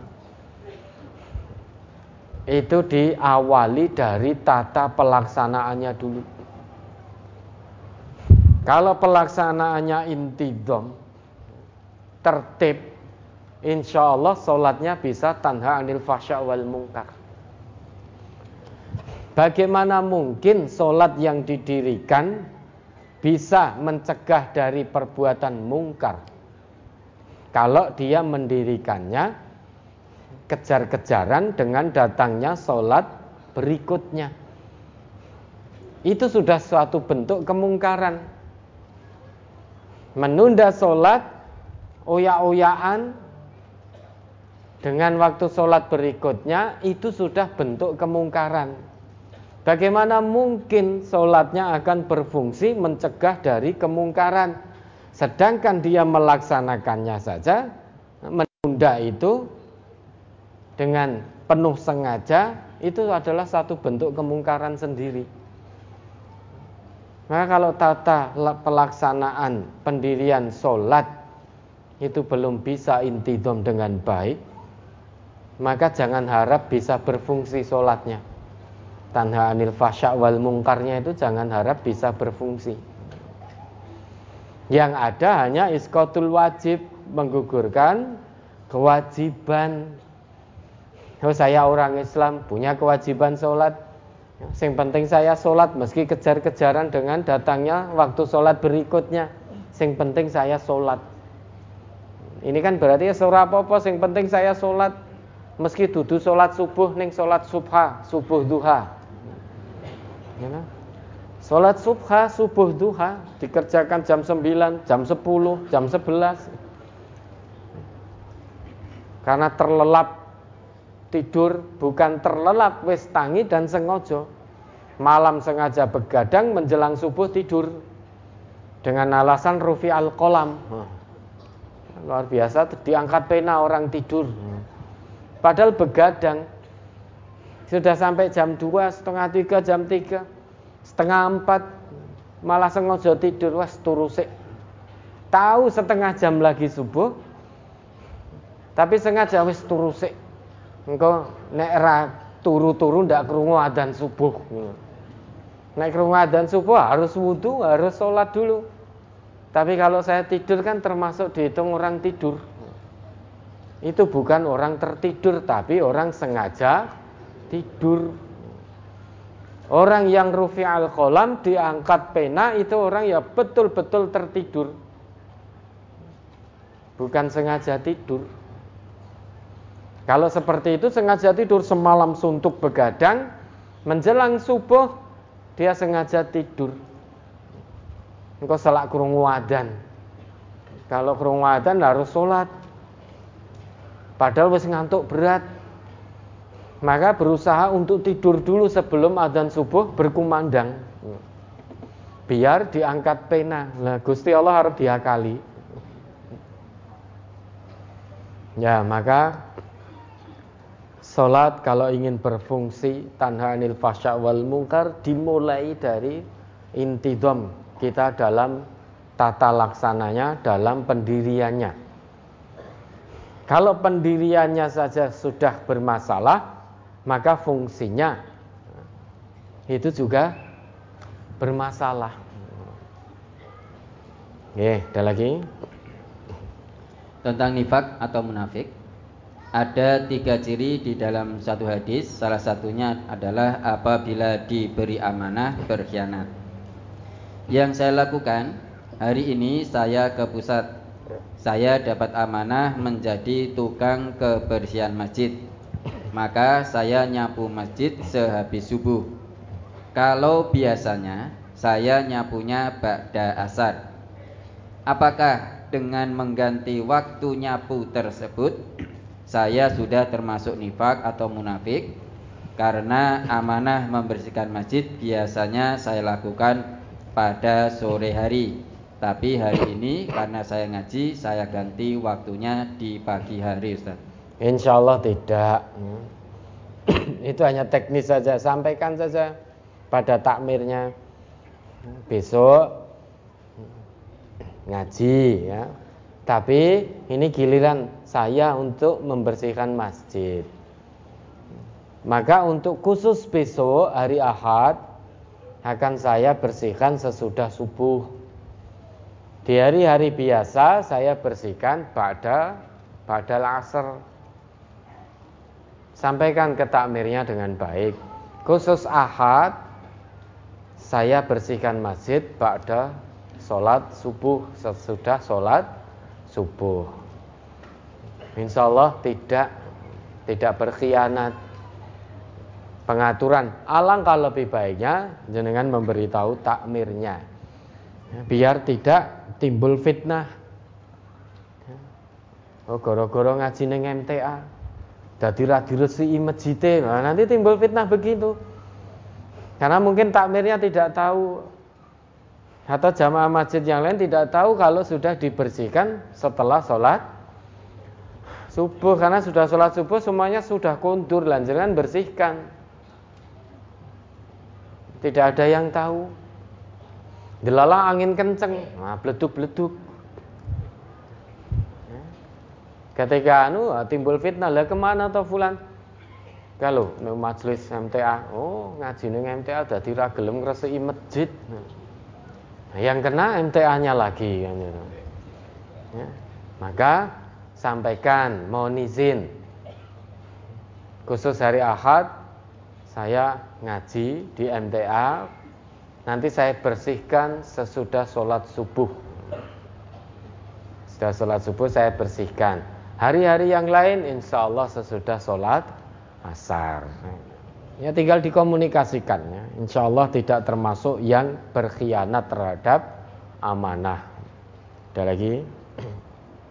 Hal-hal yang menghapus amal pada kriteria nomor 6 adalah mengundat-undat pemberian. Saya pernah memberi uang kepada teman ngaji.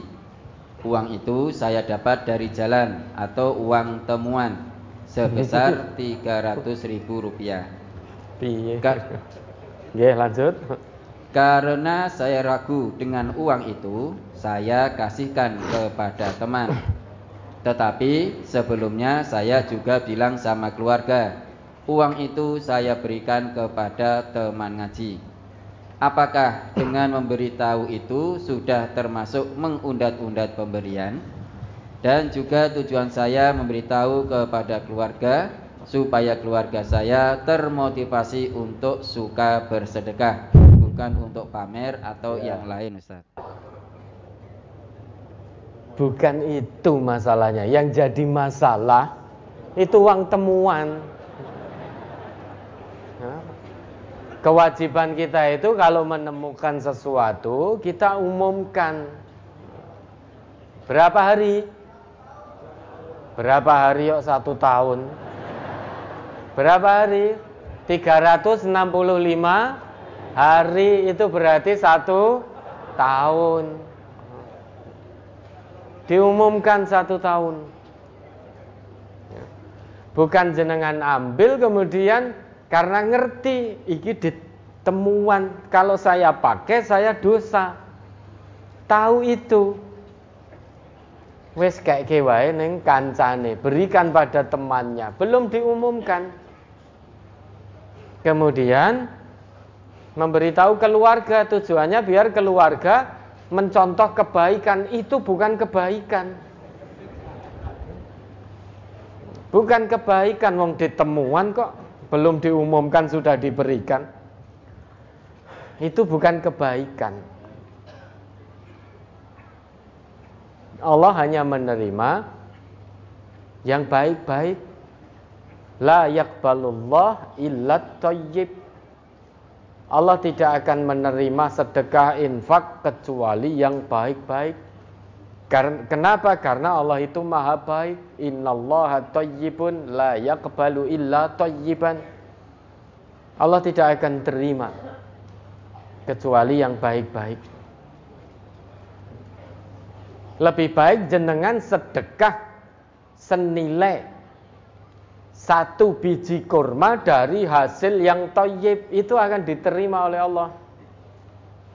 Man kata Nabi kita, man tasaddaqa adli tamratin min kasbin tayyibin.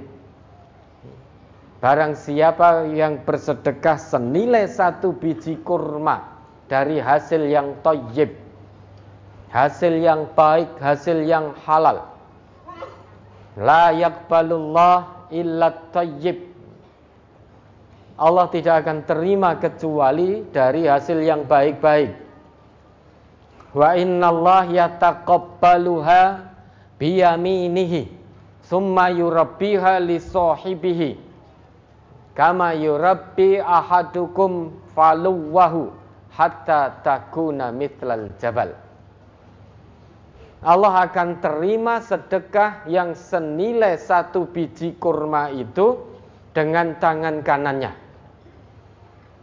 Kemudian Allah akan jaga, Allah akan rawat sedekah yang senilai satu biji kurma itu untuk sahibus sodakoh, untuk orang yang sedekah tadi sebagaimana salah seorang di antara kalian merawat anak kudanya hatta takuna mithlal jabal. Kemudian sedekah yang senilai satu biji kurma tadi karena diterima oleh Allah dengan tangan kanannya, kemudian dijaga oleh Allah, dirawat oleh Allah, maka itu akan menjadi sebesar gunung. Satu biji kurma harganya 300 ribu atau berapa? 300 ribu itu berbiji-biji tidak hanya satu biji kurma tetapi 300 ribu yang disedekahkan diberikan tadi dengan jalan yang tidak toyib. Dia menemu uang 300 ribu itu di jalan. Kewajibannya diumumkan dulu selama satu tahun ya. lah belum diumumkan dia mau pakai takut karena dosa, kemudian diberikan pada temannya. Memberitahu pada keluarga, kalau uang temuannya sudah disedekahkan, itu bukan sedekah menurut Allah. Bagaimana mungkin keluarganya mau nyontoh uang itu bukan satu kebaikan? Nah, kebaikan itu jenengan umumkan dulu satu tahun. Nah, kalau tidak ada, Ya sudah, baru disedekahkan. Itu satu kebaikan. Burung diumumke wis disedekahke. Maka ya tidak diterima oleh Allah. Jangan bertanya apakah mengundat-ngundat pemberian. Jangan bertanya itu dulu. Fokus utamanya kenapa jenengan nemu kemudian jenengan berikan tidak diumumkan. Gitu Fokusnya itu dulu. Lah bagaimana? Dulu belum tahu sudah terlanjur ya sekarang sudah tahu maka nanti kalau nemu lagi jangan diberikan tapi diumumkan diumumkan lah kemudian mohon ampun pada Allah karena dulu belum tahu melakukan itu nemu dan memberikan pada orang lain istighfar mohon ampun kepada Allah berhenti jangan dilakukan lagi kalau nanti nemu, ya, umumkan itu. J, ada lagi. Rasul halaman 8 masuk ke halaman 9. An Anasin an Nabiyya sallallahu alaihi wasallam qol Innal abda idza wudi'a fi qabrihi wa tawalla anhu ashabuhu annahu la yasma'u qur'ani alihim. Atahu malakani fayuq'idanihi fayakulani lahu. Ma kunta taqulu fi hadzal rajuli Muhammadin sallallahu alaihi wasallam. Fa ammal mu'minu fayaqul asyhadu annahu abdullahi wa rasuluh.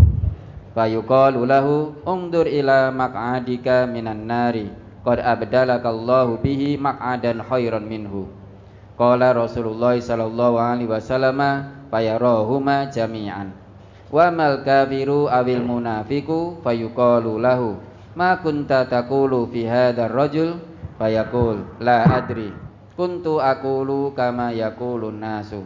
Fayuqalu lahu la daraita wa la talaita summa yudrabu darbatan baina udhunaihi fayasihu sayhatan yasma'uha man yalihi ghairus saqalaini rawahu anasai dari Anas bahwasanya Nabi Shallallahu Alaihi Wasallam bersabda, sesungguhnya seorang hamba apabila sudah diletakkan di kuburnya dan teman-temannya sudah berpaling meninggalkannya, maka si mayit masih mendengar suara sandal mereka.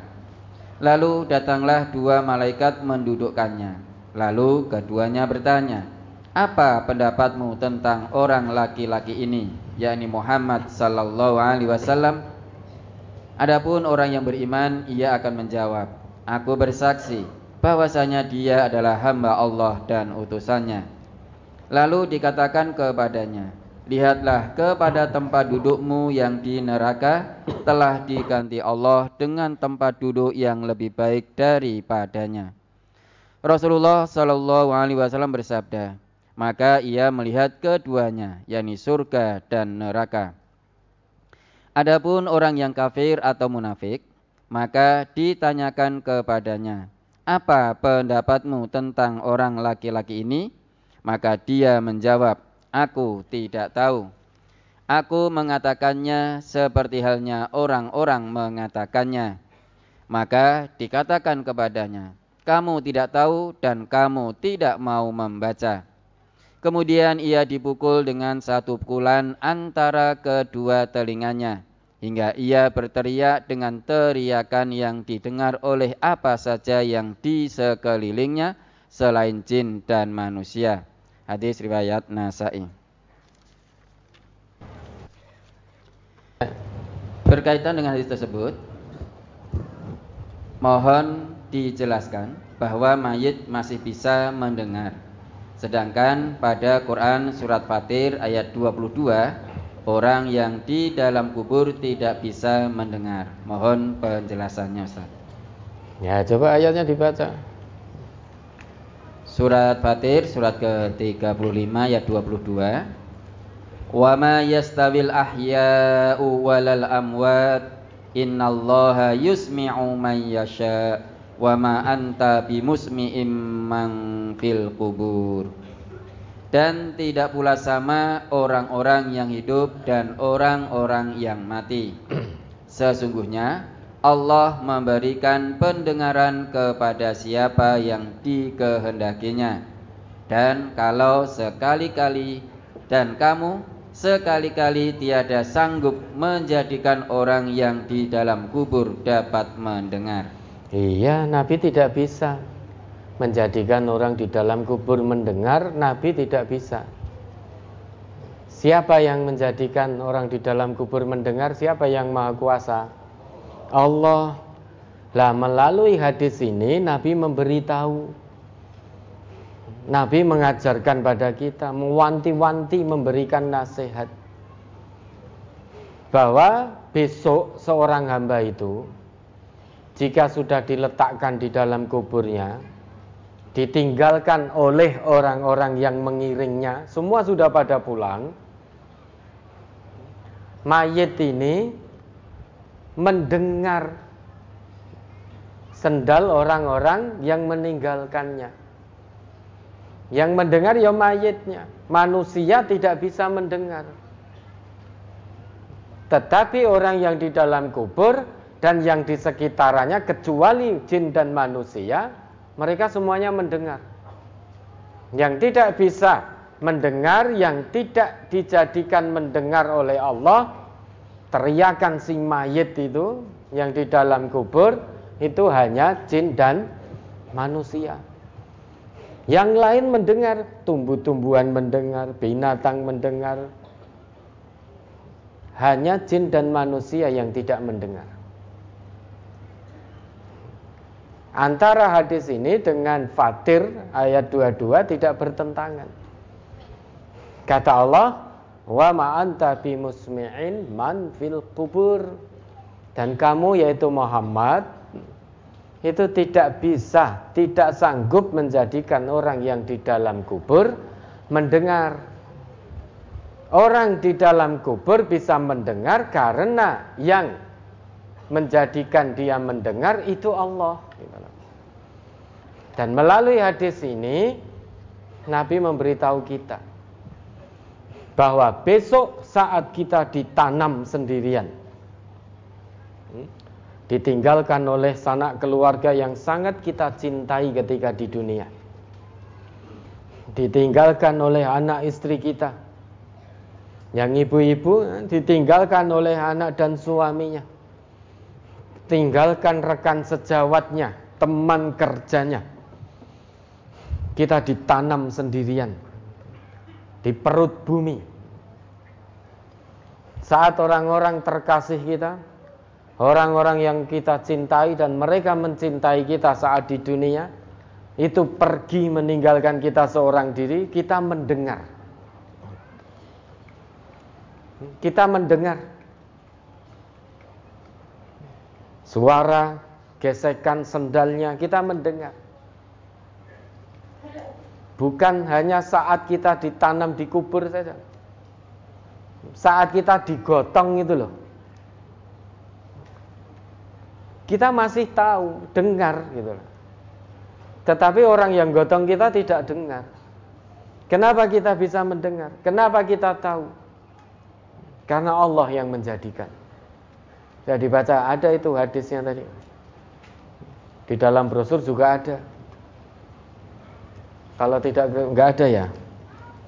Nggak ada hadisnya. Jadi di dalam sebuah sabda Nabi disebutkan Ida wudi'atil janazatu fahtalamahal fahtamalahar rijalu ala a'nabihim apa itu ala aqna'ihim jika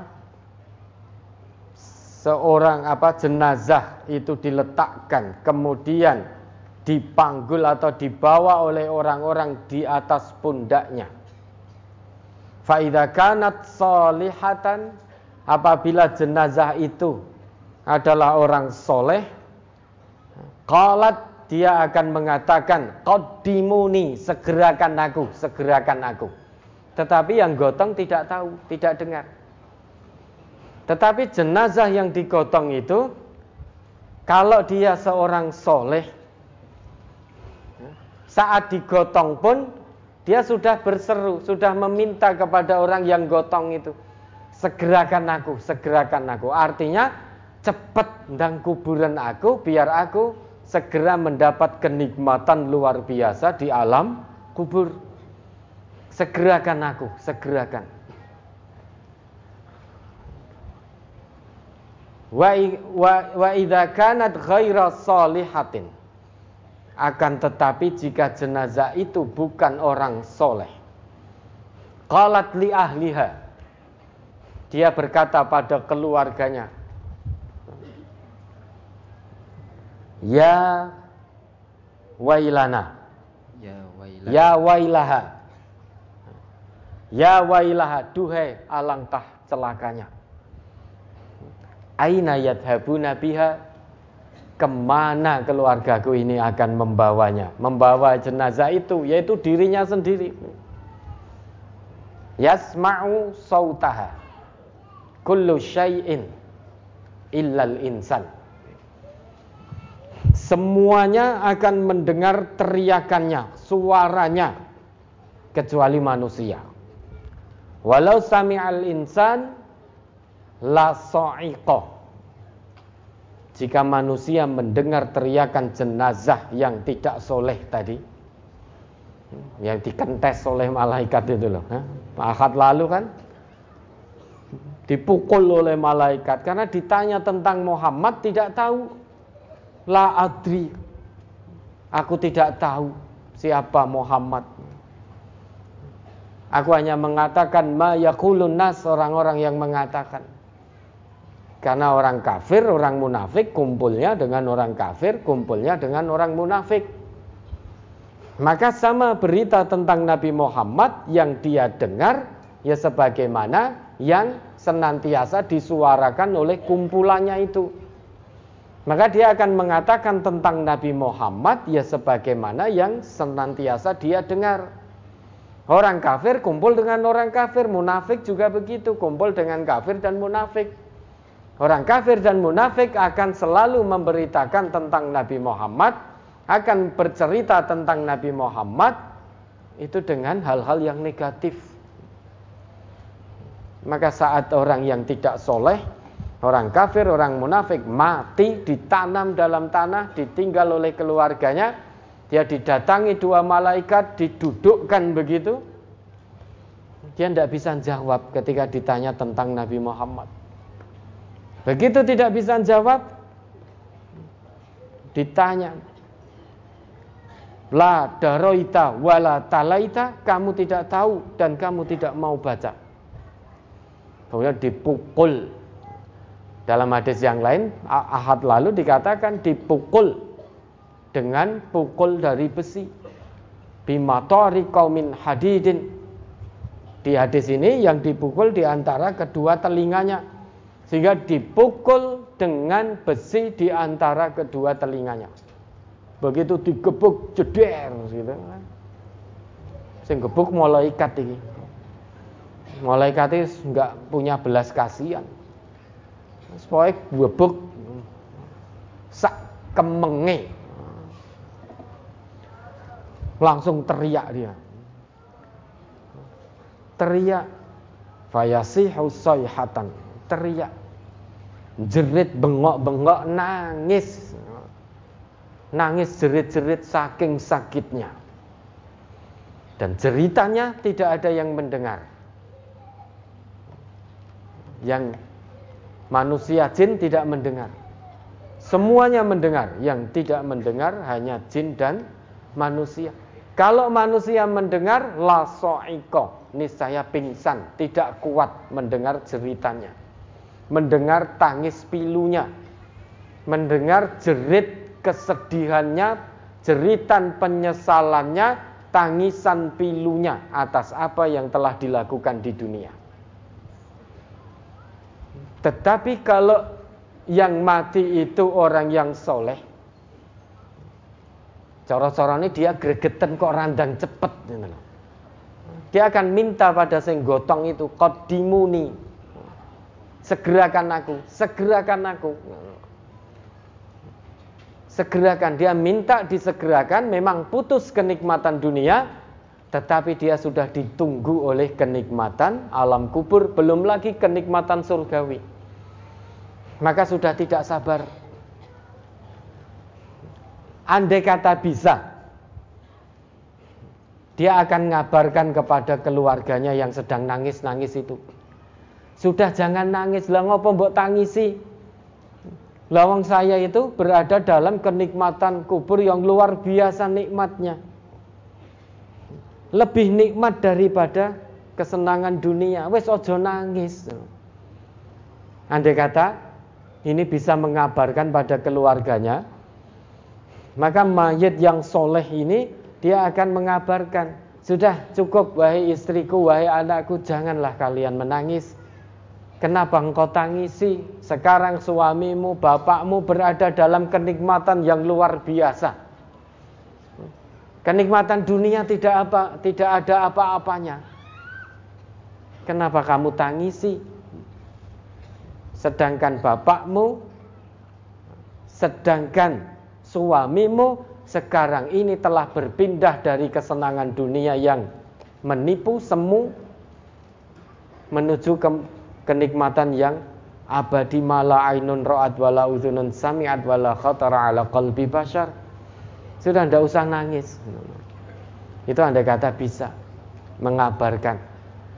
Begitu pula mayat yang tidak soleh andai kata bisa mengabarkan, dia akan kabarkan pada keluarganya.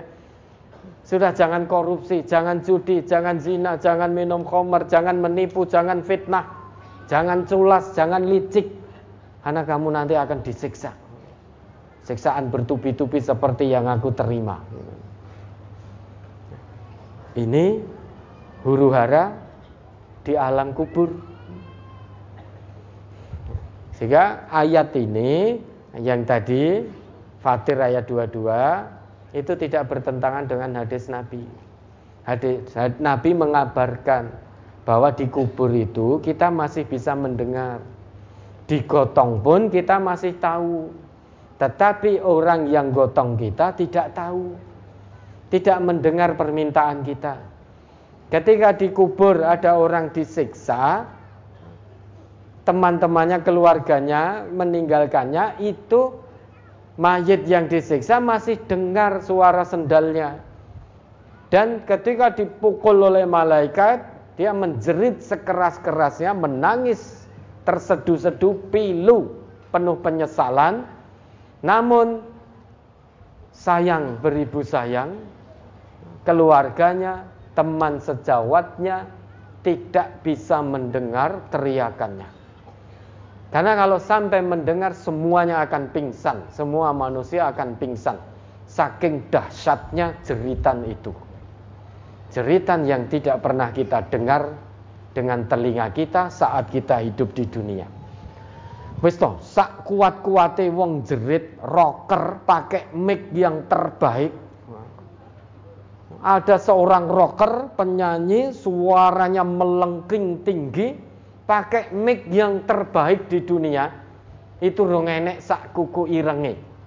Dengan dahsyatnya jeritan seorang pendurhaka ketika diseksa di alam kubur. Maka manusia akan pingsan ketika mendengar jeritan itu. Ya, ini tidak bertentangan hadis ini dengan surat Fatir ayat 22 tadi. Fatir Ayat 22 itu menjelaskan bahwa Nabi Muhammad tidak bisa menjadikan orang yang di dalam kubur mendengar. Yang kuasa menjadikan orang di dalam kubur mendengar itu hanya Allah. Oke, ada lagi? Berkaitan dengan sholat Di dalam surat An-Nisa ayat 103 Dikatakan Inna sholata kanat alal mu'minina kita mawquta Sesungguhnya sholat itu adalah kewajiban yang ditentukan waktunya atas orang-orang yang beriman. Kemudian arti hadis di halaman 8 dari Ala bin Abdurrahman bahwasanya ia datang kepada Anas bin Malik di rumahnya di Basrah. Ketika itu ia baru saja melaksanakan sholat duhur. Sedangkan rumah Anas bin Malik berada di samping masjid. Ketika kami masuk kepadanya, ia bertanya, apakah kalian sudah sholat asar? Kami menjawab, kami baru saja melaksanakan sholat duhur. Anas berkata, sholat asarlah kalian. Lalu kami melaksanakan sholat asar. Setelah selesai sholat, Anas berkata, saya mendengar Rasulullah Shallallahu Alaihi Wasallam bersabda, itu adalah sholatnya orang-orang munafik, yaitu ia menunggu sambil mengintai matahari, sehingga apabila matahari berada di antara dua tanduk syaitan, ia baru berdiri untuk sholat dan ia cepatkan sholatnya seperti ayam mematuk makanan empat rakaat. Ia tidak mengingat kepada Allah dalam sholatnya itu kecuali sedikit hadis riwayat Muslim. Kaitannya dengan sholat, apakah bagaimana jika kebetulan kita mengerjakan sholat itu di akhir waktu namun masih dalam waktu sholat. Mohon penjelasannya Ustaz. Akhir waktu namun masih di waktu sholat. Nah ini jenengan atau kita ya, mendirikan sholat di akhir waktu ini kita karena sengaja menunda, males atau apa? Kalau karena males kemudian nunda-nunda ya sama sifat sholat orang munafik males gitu loh. Masih di waktu sholat meski di akhir itu sah. Sholatnya tetap sah. Namun yang paling baik itu di awal waktu. Di pertengahan waktu sah tidak sah di akhir waktu yang penting masih di waktu sholat itu sah dengan catatan. Bukan karena malas dengan catatan. Tetap mengingat Allah dalam sholat itu dengan khusuk dan tumak nina akhir waktu ini bukan berarti sudah mepet waktunya bukan masih cukup untuk mendirikan sholat dengan tumak ninah. Kalau dalam hadis ini, ini sudah mepet sekali. Sehingga kejar-kejaran.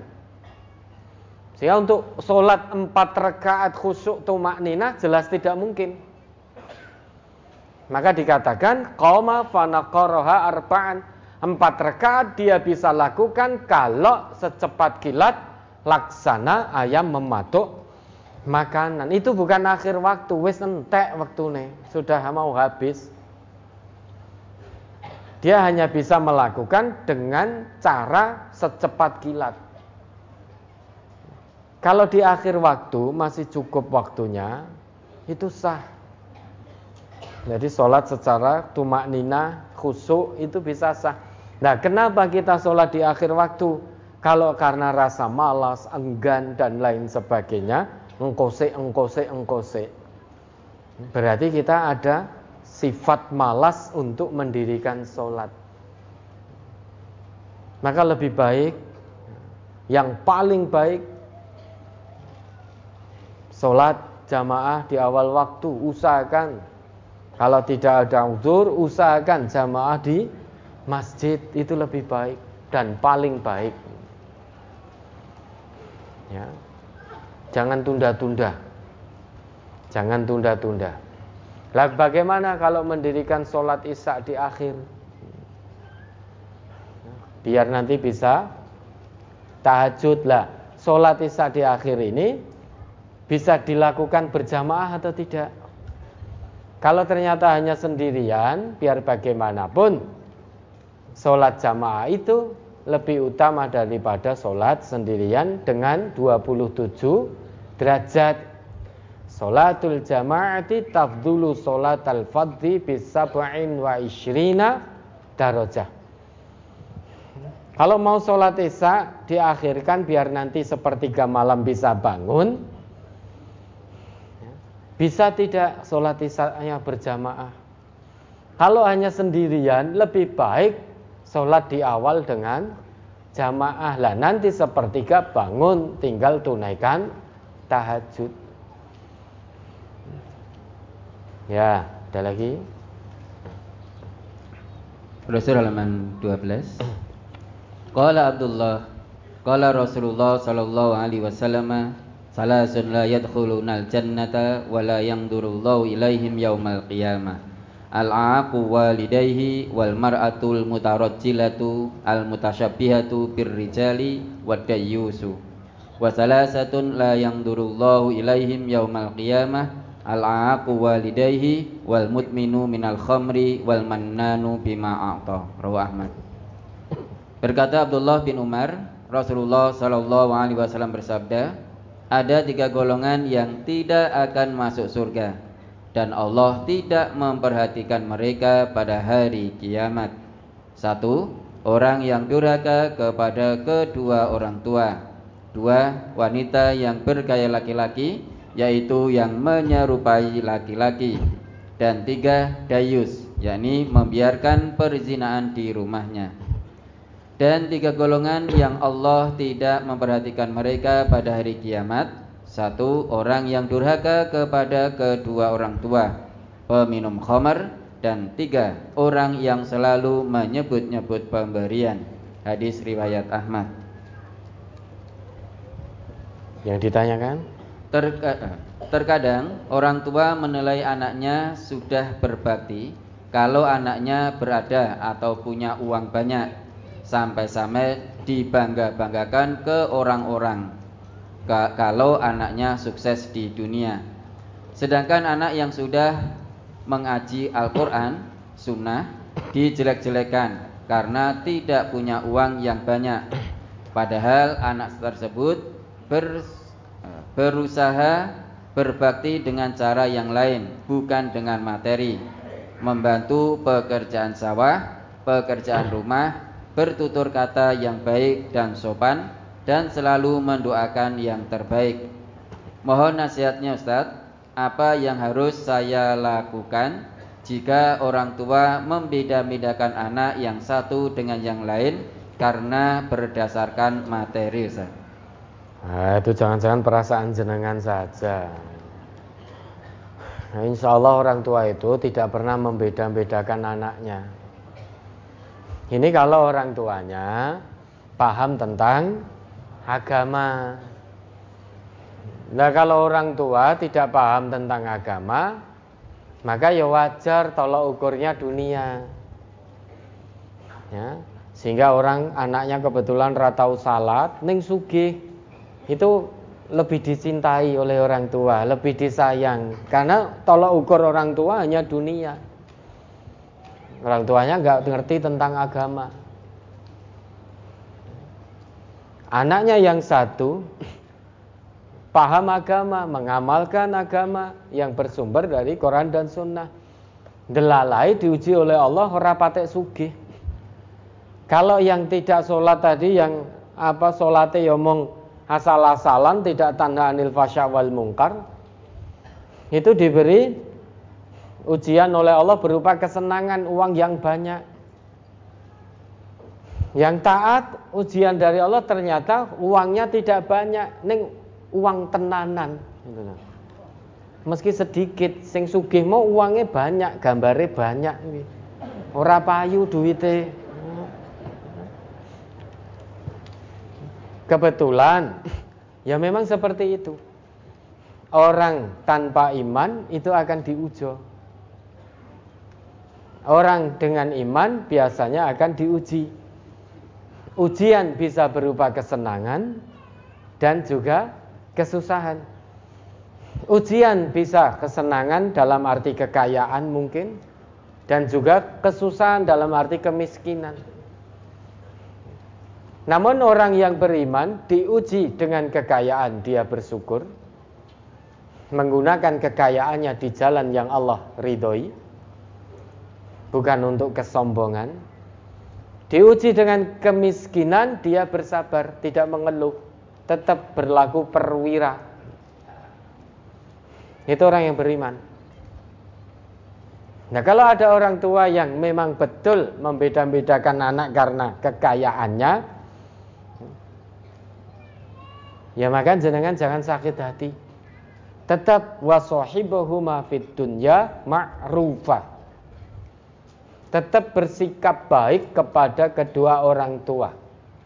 Bergaul dengan yang baik. Tetap merendahkan diri di hadapan orang tua sekalipun dihina oleh orang tua tidak apa-apa.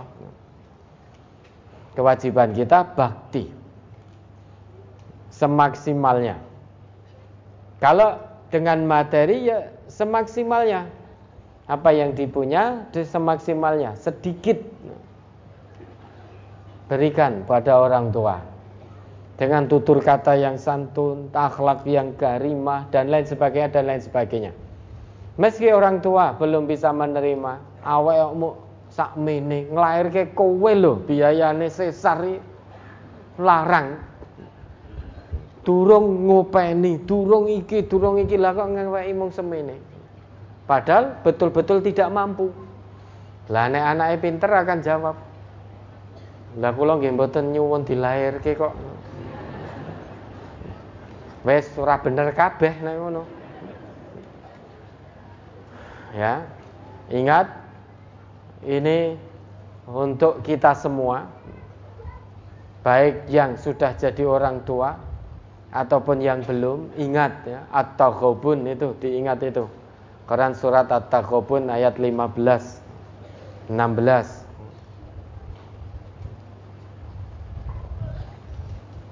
Innama amwalukum wa auladukum fitnah wallahu indahu ajrun azim Fattakullah mastata'tum wasma'u wa ati'u wa anfiku khairan li anfusikum wa man yuqa syuhha nafsihi faulaika humul muflihun.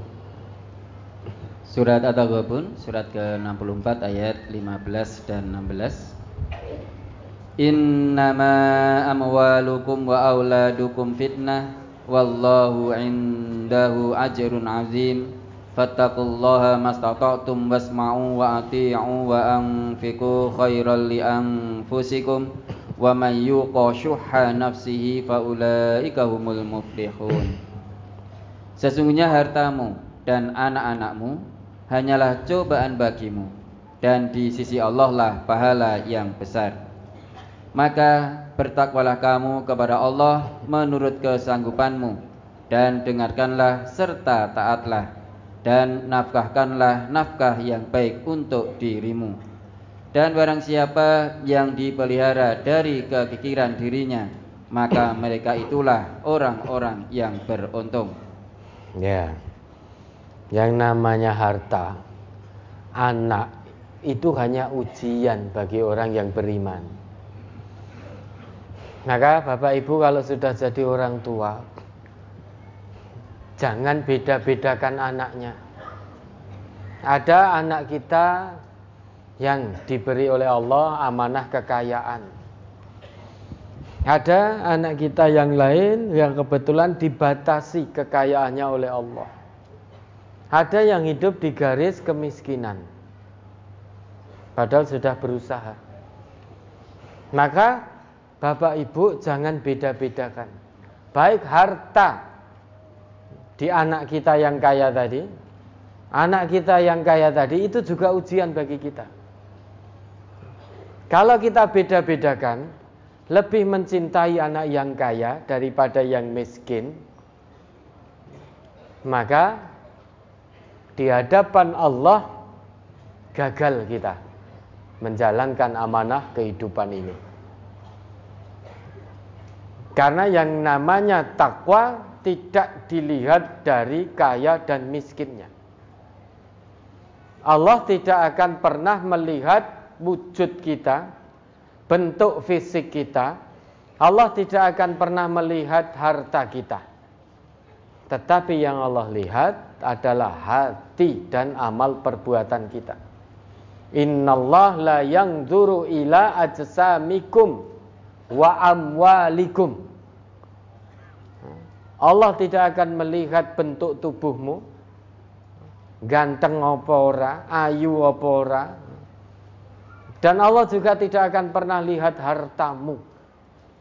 Tetapi yang Allah lihat hati dan amal perbuatanmu.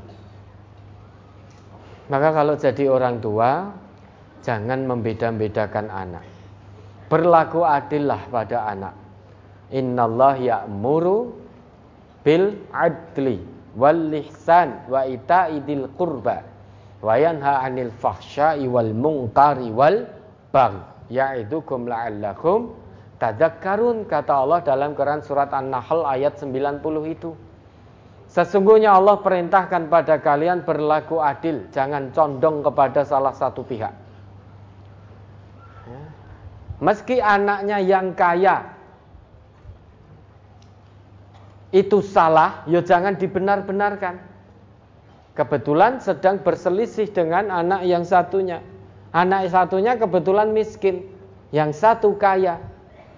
Kalau ditinjau dari kebenaran Quran Sunnah, ternyata yang menyimpang anaknya yang kaya tadi. Karena kaya sering memberi orang tuanya, maka anak yang kaya tadi meski salah menyimpang dari Quran dan Sunnah, tetap dibenar-benar ke. Anaknya miskin, tidak pernah memberi. Padahal ditinjau dari Quran dan Sunnah, ternyata betul. Karena miskin tetap disalah-salah ke. Nah, orang tua yang seperti ini tidak adil. Tidak adil, sedangkan Allah perintahkan untuk berbuat adil. Tapi orang tua yang membela anak, membeda-bedakan anak karena materi, ini orang tua yang tidak adil. Orang tua yang tidak adil maka jangan harap dia akan mendapatkan naungan di hadapan Allah kelak. Yang ada seret siksa masuk neraka. Karena dia telah gagal sebagai orang tua. Karena membeda-bedakan anak sebab materi. Jadilah orang tua sebagai penegak keadilan, penegak kebenaran, menjadi saksi karena Allah. Ya, jangan jadi orang tua yang silau dengan harta si anak. Sehingga anak sing sugih meski menyimpang dari Quran Sunnah, meski ora sholat tetap dibelo.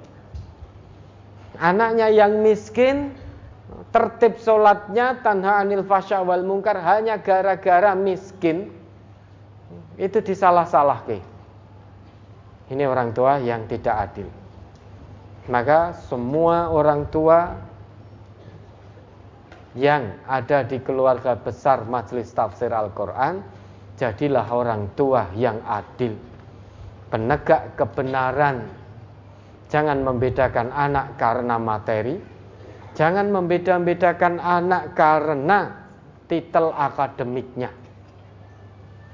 Anaknya enak sing doktor, sing siji hanya lulus SD SMP. Sing lulus SD SMP di singkir-singkir ke. Ini orang tua yang tidak adil. Belum tentu anak yang kaya, belum tentu anak yang titel akademiknya lebih tinggi itu lebih bertakwa di hadapan Allah daripada anaknya yang miskin. Daripada anaknya yang tidak sekolah. Yang namanya kekayaan, namanya titel akademik bukan jaminan ketakwaan. Maka Nabi kita bersabda at-taqwa hahuna at-taqwa hahuna at-taqwa hahuna. Takwa itu ada dalam dada. Sampai tiga kali. Nabi tidak bersabda takwa berada dalam uang, dalam jabatan, pangkat, titel dan lain sebagainya. Bukan. Tapi at-taqwa hahuna. Maka yang namanya gelar akademik pangkat jabatan, harta kekayaan, itu bukan jaminan ketakwaan seseorang. Belum tentu orang yang kaya lebih bertakwa daripada yang miskin. Belum tentu orang yang miskin lebih bertakwa daripada yang kaya. Belum tentu seorang doktor lebih bertakwa dari seorang master. S2, S1, SMA. Belum tentu orang yang punya titel akademik tinggi lebih bertakwa daripada orang yang tidak pernah sekolah.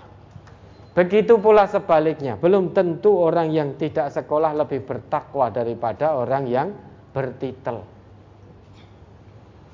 Maka ketakwaan itu ada di dalam dada. Jangan lihat materinya, jangan lihat pangkatnya, jabatannya, jangan lihat gelar akademiknya.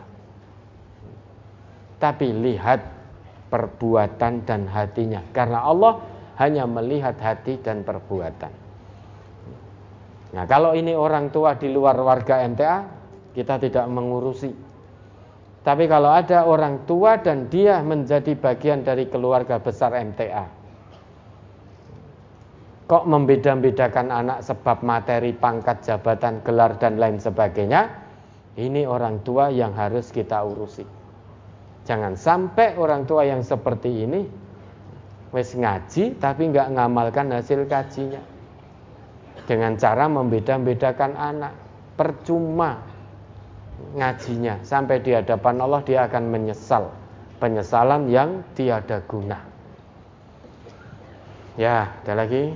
Masih berdasarkan hadis tersebut, apabila seseorang yakni si A awalnya diam ketika memberikan sesuatu kepada B karena kasihan kondisi perekonomiannya tetapi yang diberi ternyata meminta kepada orang ketiga atau C untuk mengembalikan apa yang telah diberikan A.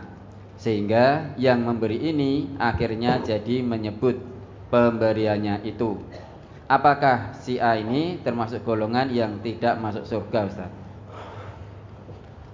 Nah ini piye kok si A, si B, si C ini marahi mumet nih kalau sudah si A, si B, si C ini.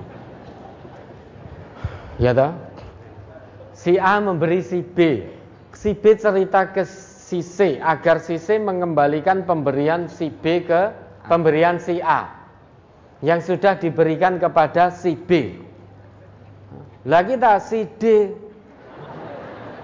Orang ngerti apa-apa, mumet Kenapa si B kalau betul yang disampaikan tadi?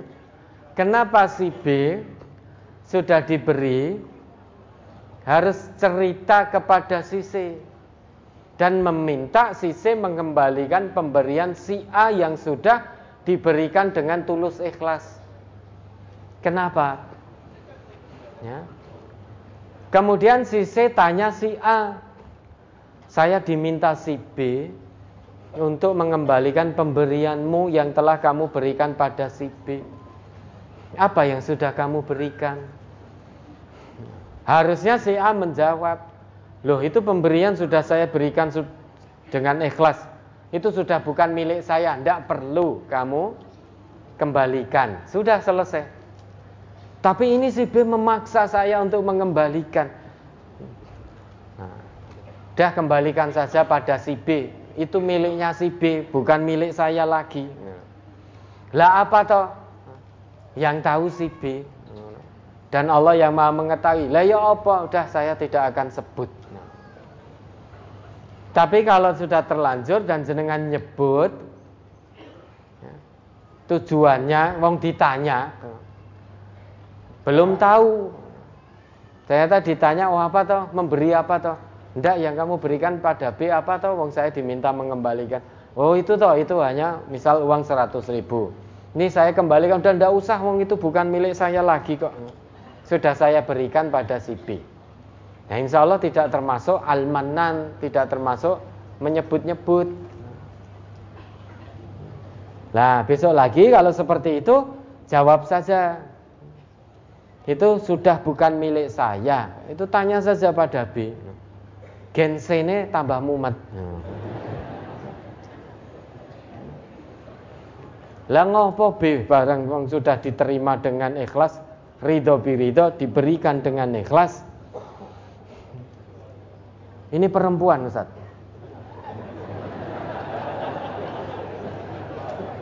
Perempuan. Ji Ustaz. Ji.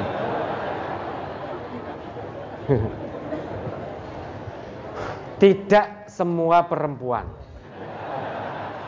Dan insya Allah ini perempuan yang tadi di luar terus masuk, terus tanya. Ini tapi insya Allah tidak semua perempuan.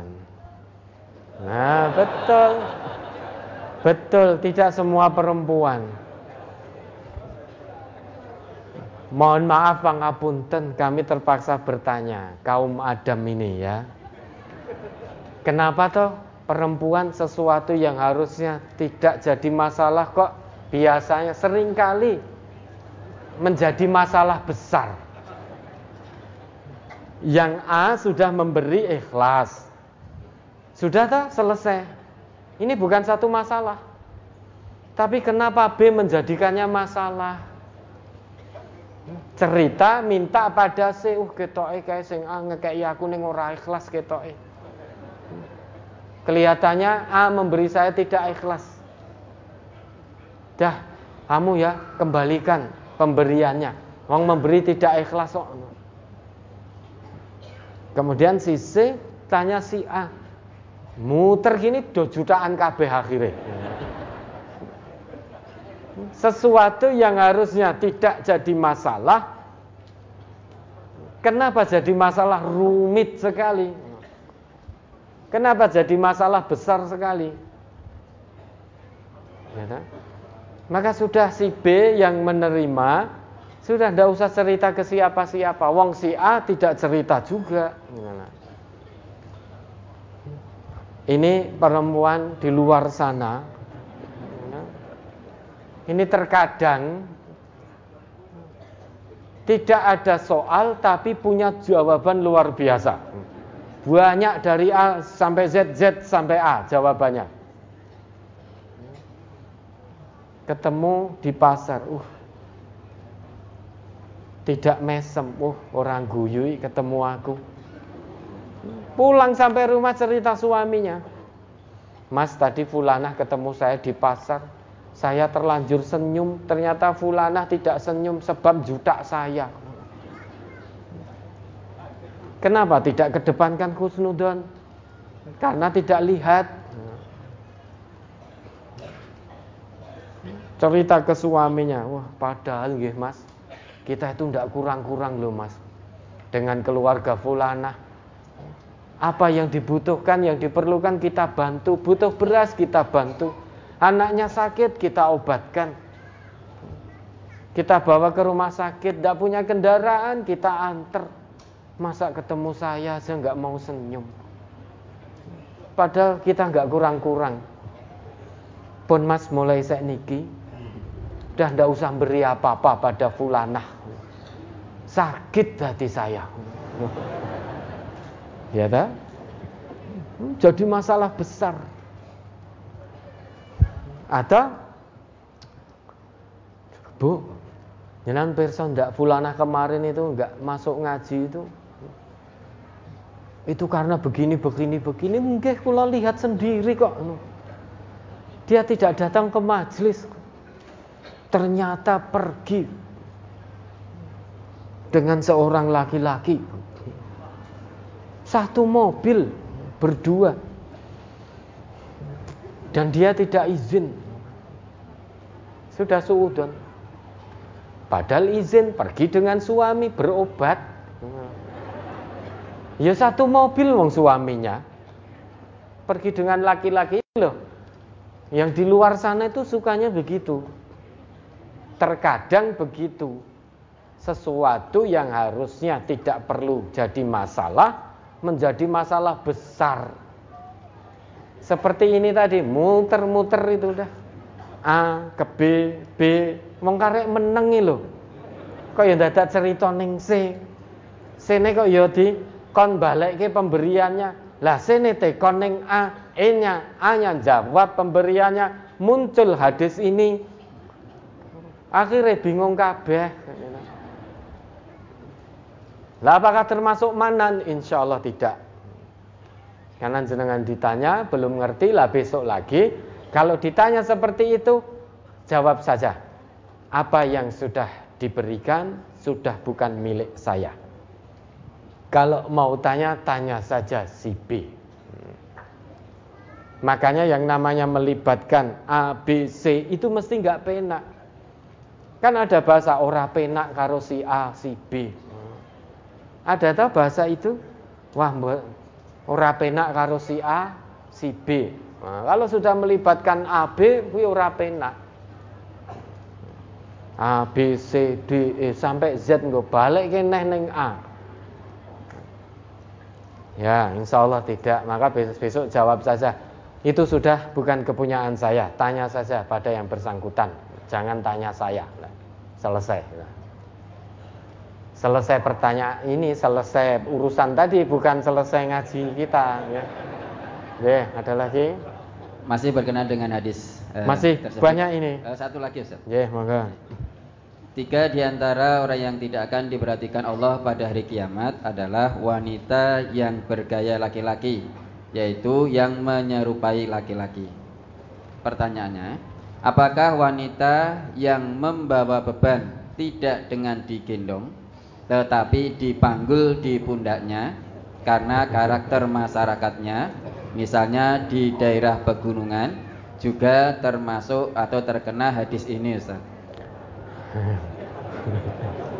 Tidak. Tidak. Itu wanita yang al-mutarajjilah itu bergaya seperti laki-laki bukan berarti membawa beban dipang, dengan dipanggul seperti laki-laki bukan begitu. Itu lagaknya itu seperti laki-laki. Ya gayanya pakaiannya dengan pakaian kaya laki-laki itu kalau dalam bahasa Jawa apa ya? Wa, wandu ya. Apa? Tomboy. Ya, tomboy itu kalau diperturutkan dengan sikap dohir maupun batinnya itu maka dia al-mutarojilah Bukan kok terus bawa beban sama dengan laki-laki. Wong yo toh? Ya, bukan itu maksudnya. Jadi wanita yang meniru laki-laki, pakaiannya seperti laki-laki, ya.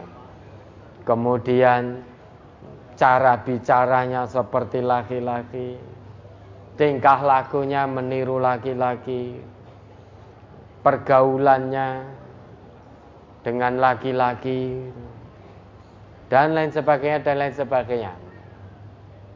Itu yang dimaksud al mutarojila wanita yang menyerupai laki laki nek bawa barang abot kaya wong lanang nggak masalah tidak apa-apa. Ya, ada lagi? Berkaitan dengan brosur cukup ini ada satu mohon dijawab sekarang Ustaz. Ya, mari. Saya ditanya teman, saya ditanya teman ngaji berkenaan dengan hukum zakat mal. Beliau menyampaikan kepada saya kalau dia terlilit hutang riba dan beliau pengen hijrah dari riba dan beliau sepakat dengan keluarga untuk menjual rumah dan alhamdulillah rumah beliau laku yang ditanyakan apakah beliau wajib membayar zakat karena beliau terlilit hutang Ustaz. Lah itu uang hasil penjualannya itu buat bayar utangnya cukup dak nah, kalau tidak cukup ya maka tidak usah keluarkan zakat tapi kalau masih ada sisa lebih baik keluarkan apa zakati marahi melarat toh? Nah, kalau mau hijrah, ya, kalau mau hijrah, Hijrah sing tenanan, sungguh-sungguh. Maka afdoliyahnya lebih baiknya, lebih utama keluarkan. Mana kosat sedekatan min mal. Sedekah, zakat, infak itu tidak akan mengurangi harta. Karena ini hijrah karena Allah untuk bayar hutang, kemudian keluarkan zakatnya, insya Allah akan lebih berkah. Yakin toh dengan janji Allah. Tetapi kalau tidak zakat juga tidak apa-apa. Wong dia hutang. Dia punya hutang. Jual rumah untuk bayar hutang. Sehingga dia tidak zakat juga tidak apa apa namun kalau yakin dengan Allah ingin mendapatkan keutamaan abdoliyah keluarkan zakatnya itu lebih baik faman tatawwa khairan fahuwa khairullah barang siapa yang bertatawu ingin menambah kebaikan maka itu lebih baik bagi dirinya monggo pilihan ada di panjenengan karena itu untuk membayar hutang tidak zakat juga tidak apa-apa tetapi kalau jenengan ingin memilih agar menjadi lebih baik di hadapan Allah, keluarkan zakatnya insya Allah lebih berkah dan tidak akan menyebabkan melarat zakat itu. Ya, sudah? Ya, cukup sah. Berkaitan dengan brosur dan tertulis. Ya, ada lagi. Bapak dan Ibu yang menghendaki bertanya langsung, barangkali satu atau dua penanya, silahkan menyebutkan mic terlebih dahulu. 13 15 13 13 ya? 13 sudah cukup? Satu 13 8 8 ya. Mudah-mudahan waktunya cukup. Nomor 13 dan 8 yes. Nomor 13 dipersilahkan Bapak Assalamualaikum warahmatullahi wabarakatuh. Waalaikumsalam warahmatullahi wabarakatuh. Perkenalkan nama saya Supati dari perwakilan Baru 3 J. Begini Ustadz yang kami saya tanyakan tentang kurban. Kurban itu satu sapi itu di kan kumpulkan sama orang tujuh Ya. Tapi sebagian yang kurban itu enggak pada sholat gitu Ustaz ya, terus? Lah apakah yang begitu itu yang tahu tuntunan ibaratnya menjalankan sholat ya ibadah itu apakah sah dalam kurban itu terus yang kedua itu kan di tempat saya itu satu tiap satu tahun ada kurban tapi kurban itu di secara nyicil gitu satu bulannya diadakan 300 ribu itu 11 kali. Ya. Tapi kebanyakan yang ikut korban itu malah tidak sholat. Lah malah itu dibatas. Batasnya apa? Satu masjid itu cuma dibatas tiga sapi gitu. Padahal yang pada sholat itu malah belum pada daftar, malah tahu-tahu udah nggak kebagian. Padahal banyak yang masih mau kurban tapi si takmir membatasi pokoknya satu tahun cuman saya batas tiga karena tenaga.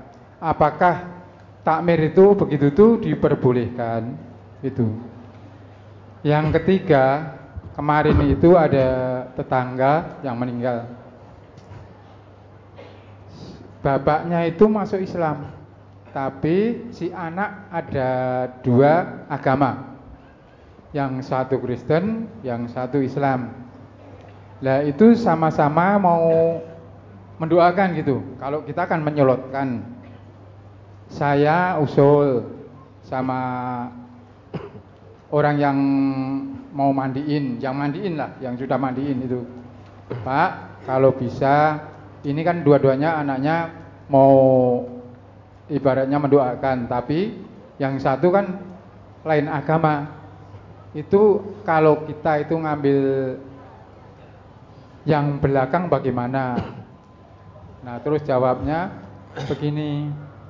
Apa semua itu semua anak pengen doakan semua anak itu doanya pasti sampai saya juga punya bukunya. Bilang begitu lah bukan begitu pak. Soalnya kalau bisa kan dia Islam. Kalau bisa kita penutupnya aja. Insya Allah kita ngambil yang belakang. Jadi belakang nggak anu istilahnya mudah-mudahan yang diterima oleh Allah. Saya begitu pak. Ustaz. ini mendoakan ini maksudnya menyolatkan ya atau mendoakan? Menyolatkan. Kalau kita menyolatkan. Kalau anak yang satu itu kan mendoakan gitu lah. Maksudnya ya. kalau yang saya maksud, kalau anaknya yang Nasrani, saya suruh mendoakan dulu, terus kita mau nyolatkan belakangan gitu. Maksud saya begitu, Ustaz. Apakah itu dibenarkan? Ya begitu saja Ustaz. Pertanyaan saya, kalau ada kesalahan mohon maaf dan minta uh, tosiahnya. Terima kasih atas jawaban Ibu. Yeah. Halo Ustaz, Assalamualaikum warahmatullahi wabarakatuh. Waalaikumsalam warahmatullahi wabarakatuh. Lah orang yang ikut iuran kurban yang tidak sholat tadi, dia orang Islam apa bukan? Ngaku Islam bukan?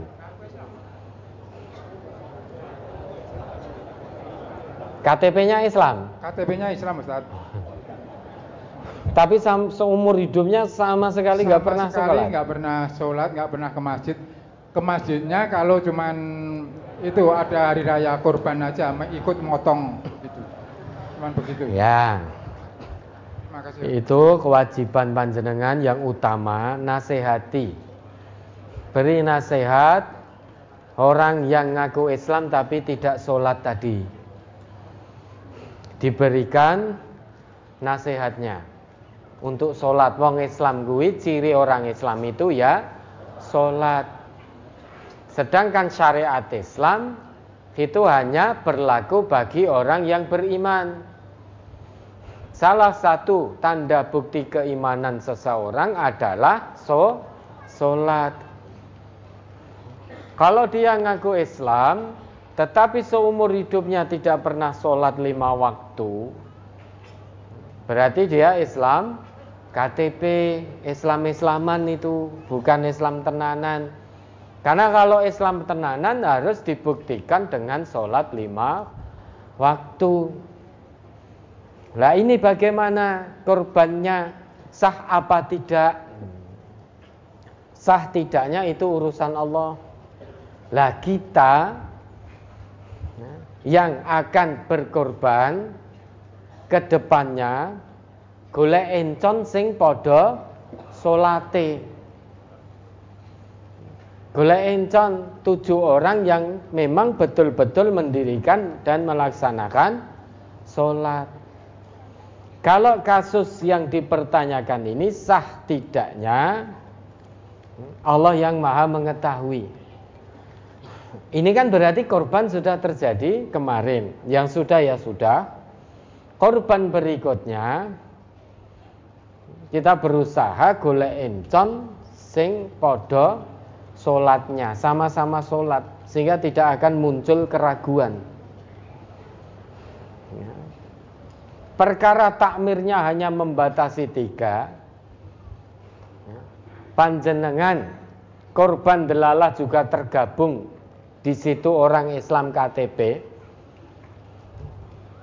Insya Allah korban jenengan diterima oleh Allah perkara yang encon tadi Islam KTP kemudian takmirnya mengatakan ini pokoknya telu tok hmm. itu urusan takmirnya dengan Allah nah kalau panjenengan jadi takmir kalau memang betul mengetahui ya, betul-betul mengetahui bahwa ini orang Islam ning Islam-Islaman ratau salat gaene main mendem Neng wayah kurban dia ikut. Ya, ikut kurban maka berikan nasihat. Ya alhamdulillah sekarang sudah ikut kurban. Mulai hari ini sholat. Bisa jadi belum tahu tata cara sholat maka takmir ngajari. Itu sudah baik tetap ikut kurban. Nah, mungkin belum tahu caranya sholat. Arab sholat isin, wis bacot gede kok urung iso. ngaku nekat cilik orang Islam. Nah, maka di nasihati empat mata dari hati ke hati. Itu yang lebih utama. Sebelum korbannya, solatnya yang lebih utama. Solatnya yang lebih utama. Kasihan, sudah ngaku Islam, tetapi tidak mau membuktikan keislamannya dengan solat. Kita kan kasihan. Ada tanggung jawab di pundak, yaitu memberikan nasihat biar yang bersangkutan mau mendirikan sholat lima waktu. Lah ke depan terkait kurbannya panjenengan cari yang memang sholat lima waktu.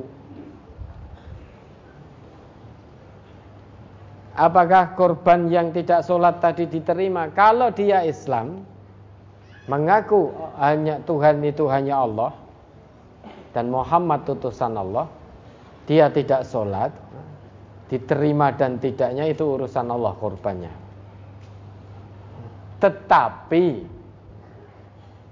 Allah memberitahu melalui ayatnya layyanallah dima'uha wala luhumuha walakin yanaluhut taqwa minkum kira-kira sampai ndak kalau merujuk ayat Allah itu Qurb ya. Kalau merujuk ke, ke, ke, ke ketetapan Allah, korban orang yang tidak sholat sampai tidak. Nah, orang takwa cirinya menjaga sholat lima waktu. Orang yang takwa bukan darah maupun daging hewan sembelian yang sampai kepada Allah bukan darah dan daging korban yang sampai kepada Allah, tetapi yang sampai kepada Allah adalah ketakwaan kita. Sekarang pertanyaannya, orang sholat, apa orang yang tidak sholat itu ciri orang yang bertakwa atau bukan? Bukan. Karena salah satu ciri orang yang bertakwa itu menegakkan, mendirikan sholat. Solatnya tanha anil fasya wal mungkar itu orang yang bertakwa dia akan mendirikan menjaga solatnya. Maka orang yang tidak solat merujuk pada ayat Allah itu tentu dia jauh dari ciri orang yang bertakwa sehingga bukan darah dan daging korbannya yang sampai tetapi ketakwaan yang sampai kepada Allah yang diterima Allah. Ya, maka boleh encon yang sholat. Kemudian orang Islam meninggal dunia. Namun ada anak yang beda agama. Nah, kita ini ya, kewajiban kita sudah doakan, sholatkan, sholatkan saja tidak. Oh ini engkau di akhir sebagai penutup biar diterima. Lawang doanya anak yang tidak Islam tadi jelas tidak diterima oleh Allah. Sudah kita tidak usah mikir neka-neka oh iki ora ditompo ora ditompo ditutup sih. Akhirnya ditutup dongone anak sing ora Islam tadi. Karena tidak diterima kemudian kita doa di penutup. Itu akan diterima oleh Allah. Apa ya ditompo tenan? Sudah. Pokoknya kalau ada orang Islam meninggal tunaikan haknya. Ya pertama dimandikan dikafani disolatkan dikubur. Nyolatkannya tidak perlu paling akhir pokoknya sampai situ sudah solatkan. Sudah sholatkan perkara diterima sholat kita doa kita oleh Allah atau tidak itu hak mutlak kewenangan mutlak dari Allah yang penting kita sebagai saudara sesama muslim menunaikan kewajiban kita yang mana itu menjadi hak muslim yang meninggal tadi Maka dengan rawuh sholat sudah selesai sholat ya sudah mungkur perkara anaknya yang lain mau mendoakan jelas tidak diterima. Ya, sehingga tidak perlu pilih-pilih waktu paling akhir, tengah, awal. Ya, pokoknya kewajibannya yang mana itu menjadi hak muslim yang telah meninggal tadi tunaikan dengan baik. Ya, ada lagi? Berikutnya nomor MIK 8 silahkan Ibu. Mohon singkat dan jelasnya. Assalamualaikum warahmatullahi wabarakatuh. Waalaikumsalam warahmatullahi wabarakatuh. Nama saya Sukini dari Trenggalek. Oh iya, alhamdulillah Trenggalek. Ya. Saya mau tanya Pak Ustadz. Iya. Saya sholat wajib sudah salam tapi belum dikir lalu terasa kencing. Apakah boleh diulang lagi dikirnya? Dua, selesai, Ya. selesai sholat tahajud lalu salam langsung dikir pertama La ilaha illallah. Kedua Alhamdulillah. Ketiga Allah Akbar. Keempat La haula wala quwata illa billah. Kelima istighfar. Keenam subhanallah walhamdulillah Wala ilaha illallah wallahu akbar. Lalu pertama menyebut asma Allah Misalnya ya Rohman, ya Rohim Seterusnya. Lalu membaca sholawat Lalu berdoa apakah sudah benar Pak Ustadz Ya. Keempat, minta doanya Pak Ustadz biar anak saya mau ngaji lagi. Dulu sudah ikut ngaji tapi sekarang belum mau. Kelima, apakah sholat wajib dan sunnah apakah sama dikirnya Pak Ustadz? Ya gitu aja. Assalamualaikum warahmatullahi wabarakatuh. Waalaikumsalam warahmatullahi wabarakatuh. Sholat belum dikir. Terasa batal, buang air kecil, kemudian setelah itu dikir. Apa boleh? Boleh. Ya. Boleh. Jadi yang menjadi pertanyaan berarti jenengan pas sholat ngempet. Ya. Nggih, Ibu, ngempet pengen buang air kecil. Ya, kalau memang sebelum sholat terasa ingin buang air kecil ataupun buang air besar, ya dibuang dulu, jangan ditahan. Dibuang dulu. Kalau sudah dibuang, nanti sholatnya akan khusyuk, akan tumak nina. Sesudah itu bisa dikir dengan tenang. Zikir boleh dengan duduk, boleh dengan berdiri, boleh dengan berbaring. Zikir sesudah sholat itu coba dibuka Quran surat An-Nisa ayat 103 itu.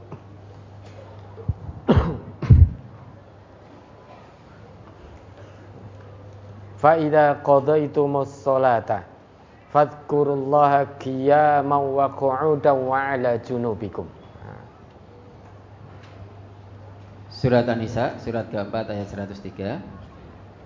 Qadaytumus salata fadhkurullaha qiyaman wa qu'udan wa ala junubikum Fa'idha ma'nantum fa'aqimus salah Innas salata kanat 'alal mu'minina kitaban mawquta Maka apabila kamu telah menyelesaikan solatmu Ingatlah Allah di waktu berdiri Di waktu duduk dan di waktu berbaring Kemudian apabila kamu telah merasa aman Maka dirikanlah solat itu sebagaimana biasa Sesungguhnya solat itu adalah kewajiban yang ditentukan waktunya Atas orang-orang yang beriman Ya, ayat ini bisa dimaknai secara lafzi dan maknawi. Kalau secara lafzi, secara zohirnya, kita selesai menunaikan sholat, ya, maka boleh dikir dengan keadaan berdiri, boleh dikir dalam keadaan duduk, boleh dikir dalam keadaan berbaring. Selain itu, ini juga bermakna bisa dimaknai secara maknawi. Artinya orang yang sholatnya benar di mana tempat, dalam kondisi apa pun, bagaimanapun juga, dia akan senantiasa ingat kepada Allah. Baik dalam keadaan berdiri artinya beraktivitas, dia ingat Allah. Itu ke orang yang sholatnya benar. Tanha anil fasya wal mungkar. Tidak mungkin orang yang sholatnya tanha anil fasya wal mungkar Selesai habis zikir kemudian berdiri keluar masjid ngambil sandal orang lain. Berarti sholat yang baru ditunaikan tidak bisa mencegah dari kemungkaran. Terbukti. Begitu keluar masjid, matanya cari-cari mana sandal yang bagus. Kemudian cari memba, apa, memakai sandal yang lebih bagus. Berarti sholatnya belum bisa tanha anil mungkar. Sehingga orang yang sholatnya benar, tanha anil fasya wal mungkar, dalam kondisi apa pun, baik berdiri sedang beraktivitas atau duduk berbaring sedang istirahat dari aktivitas, dia tetap ingat Allah. Nah sekarang yang lalu biarlah berlalu, di sholat-sholat berikutnya, kalau ibu merasa ingin buang angin, ingin buang air besar, ingin buang air kecil, itu dituntaskan dulu. Dibuang dulu, biar sholat kita bisa khusyuk, tumak ninah, dan zikir pun juga bisa khusyuk. Kemudian yang kedua, apa? Zikir sholat. Ini sholat apa ini? Sholat malam. Iya. Zikir sholat malam. Tidak ada ketentuan dari Nabi. Ya, sependek yang saya ketahui, tidak ada ketentuan dari Nabi zikir sesudah sholat tahajud ataupun sesudah sholat duha. Maka boleh silahkan ibu sesudah sholat duha, sesudah duha, sesudah tahajud, zikir dengan kalimat-kalimat thayyibah mohon kepada Allah dengan apa yang ibu kehendaki. Monggo silahkan. Karena tidak ada ketentuan. Kalau zikir sesudah sholat wajib ada ketentuan dari Nabi. Istighfar dulu tiga kali. Astagfirullah tiga kali. Kemudian Allahumma antas salam sampai akhir. Kemudian subhanallah 33 kali. Alhamdulillah 33 kali. Allahu Akbar 33 kali berarti 99 kali. Kemudian genapkan 100 la ilaha illallah dan seterusnya itu. Wahdahu la syarikalah sampai selesai. Ya, sesudah itu monggo silahkan baca ayat kursi, baca muawidat, baca doa Allahumma a'inni ala dzikrika wa syukrika wa husni ibadatik Kemudian berdoa dengan doa yang baik-baik. Itu ada ketentuan-ketentuan kalau sesudah sholat wajib. Kalau sesudah sholat duha, sesudah sholat tahajud tidak ada ketentuan harus tartib seperti itu tidak ada. Maka boleh ibu dengan kalimat-kalimat thayyibah dengan zikir sebagaimana yang ibu lakukan tadi dengan empat kalimat yang baik itu subhanallah walhamdulillah wala ilaha illallah wallahu akbar dan seterusnya kalimat thayyibah yang lain monggo saja boleh. Kemudian yang ketiga hilang sudah. Mana tadi? Yang ketiga minta doanya ya. ya. Doa saja tidak cukup, tapi insya Allah akan terus kita doakan. Namun di samping itu ibu juga harus memberi nasihat ibu membimbing, menasehati dan mengajak ajak diskusi anaknya. Do atau le hidup ini amanah dari Allah.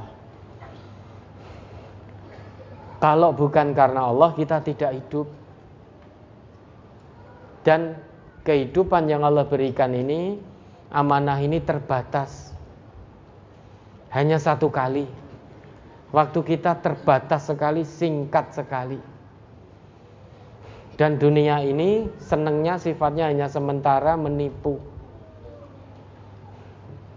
Makanya jadikan amanah kehidupan yang Allah berikan yang hanya sekali ini betul-betul menjadi berarti.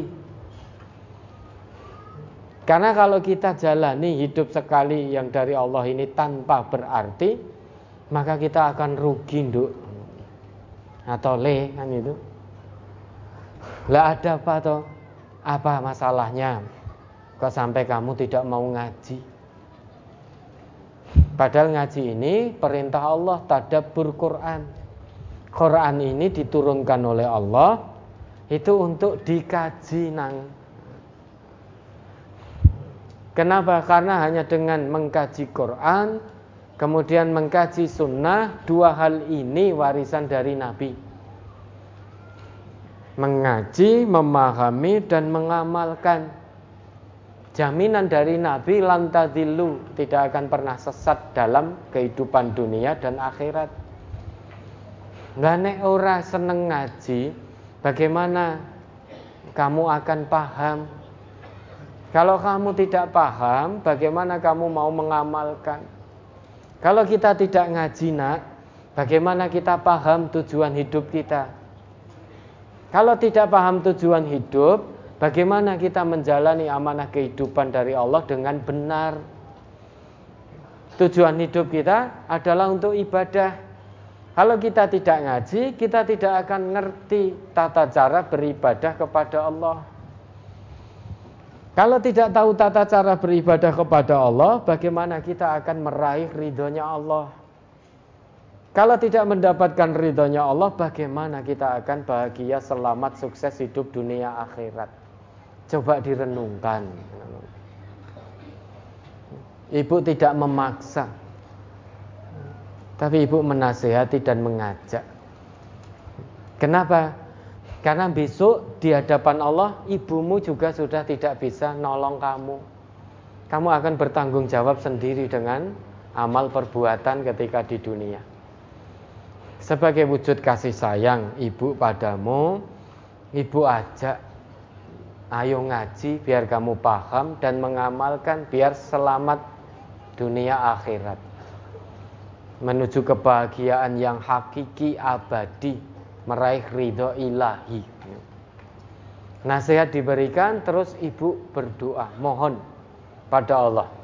Jika ikhtiar insani dilakukan dengan memberi nasihat, Kemudian ikhtiar ilahi terus berdoa tanpa henti. Artinya istiqomah mendoakan anak. Selama nyawa masih dikandung badan. Ya, usahakan. Doakan terus kebaikan anak. Biar mau ngaji sehingga tidak menjadi golongan yang kelima. Kalau menjadi kelompok kelima dia akan binasa. Uhdu aliman Jadilah kamu seorang yang alim, paham dan mengamalkan agama ini. Untuk menjadi alim ada prosesnya. Au muta'alliman, jadi pembelajar dulu. Maksudnya sergap ngaji, mau ngaji. Untuk mau ngaji ya, itu harus ada modal. Modalnya mau mendengarkan au mustami'an mau mendengarkan ayat-ayat Allah dijelas-jelaskan. Hadis-hadis Nabi diterang-terangkan. Sekalipun ayat dan hadis yang dijelaskan itu senantiasa mengenai kita, alhamdulillah berarti hati kita belum terkunci mati. Alhamdulillah berarti kita belum merasa paling benar sendiri. Karena Quran, Al-Quran dan Sunnah Nabi itu memang untuk mengenai manusia. Maka kalau tersindir, bersyukur. Mushaf ini, Quran ini, 30 juz ini, ini memang diturunkan untuk nyindir manusia. Untuk memberi petunjuk kepada manusia. Kalau kita merasa tersindir, Alhamdulillah. Berarti hati belum terkunci mati. Berarti belum merasa paling benar sendiri. Kalau sampai tidak tersinggung, tidak tersindir, nah, kemanusiaan kita dipertanyakan di hadapan Allah. Lalu ayat Allah dibacakan, dijelaskan. Sunnah Nabi diterang-terangkan. Lah kok kita wujudnya cek menungso, tapi kok wis rumongso.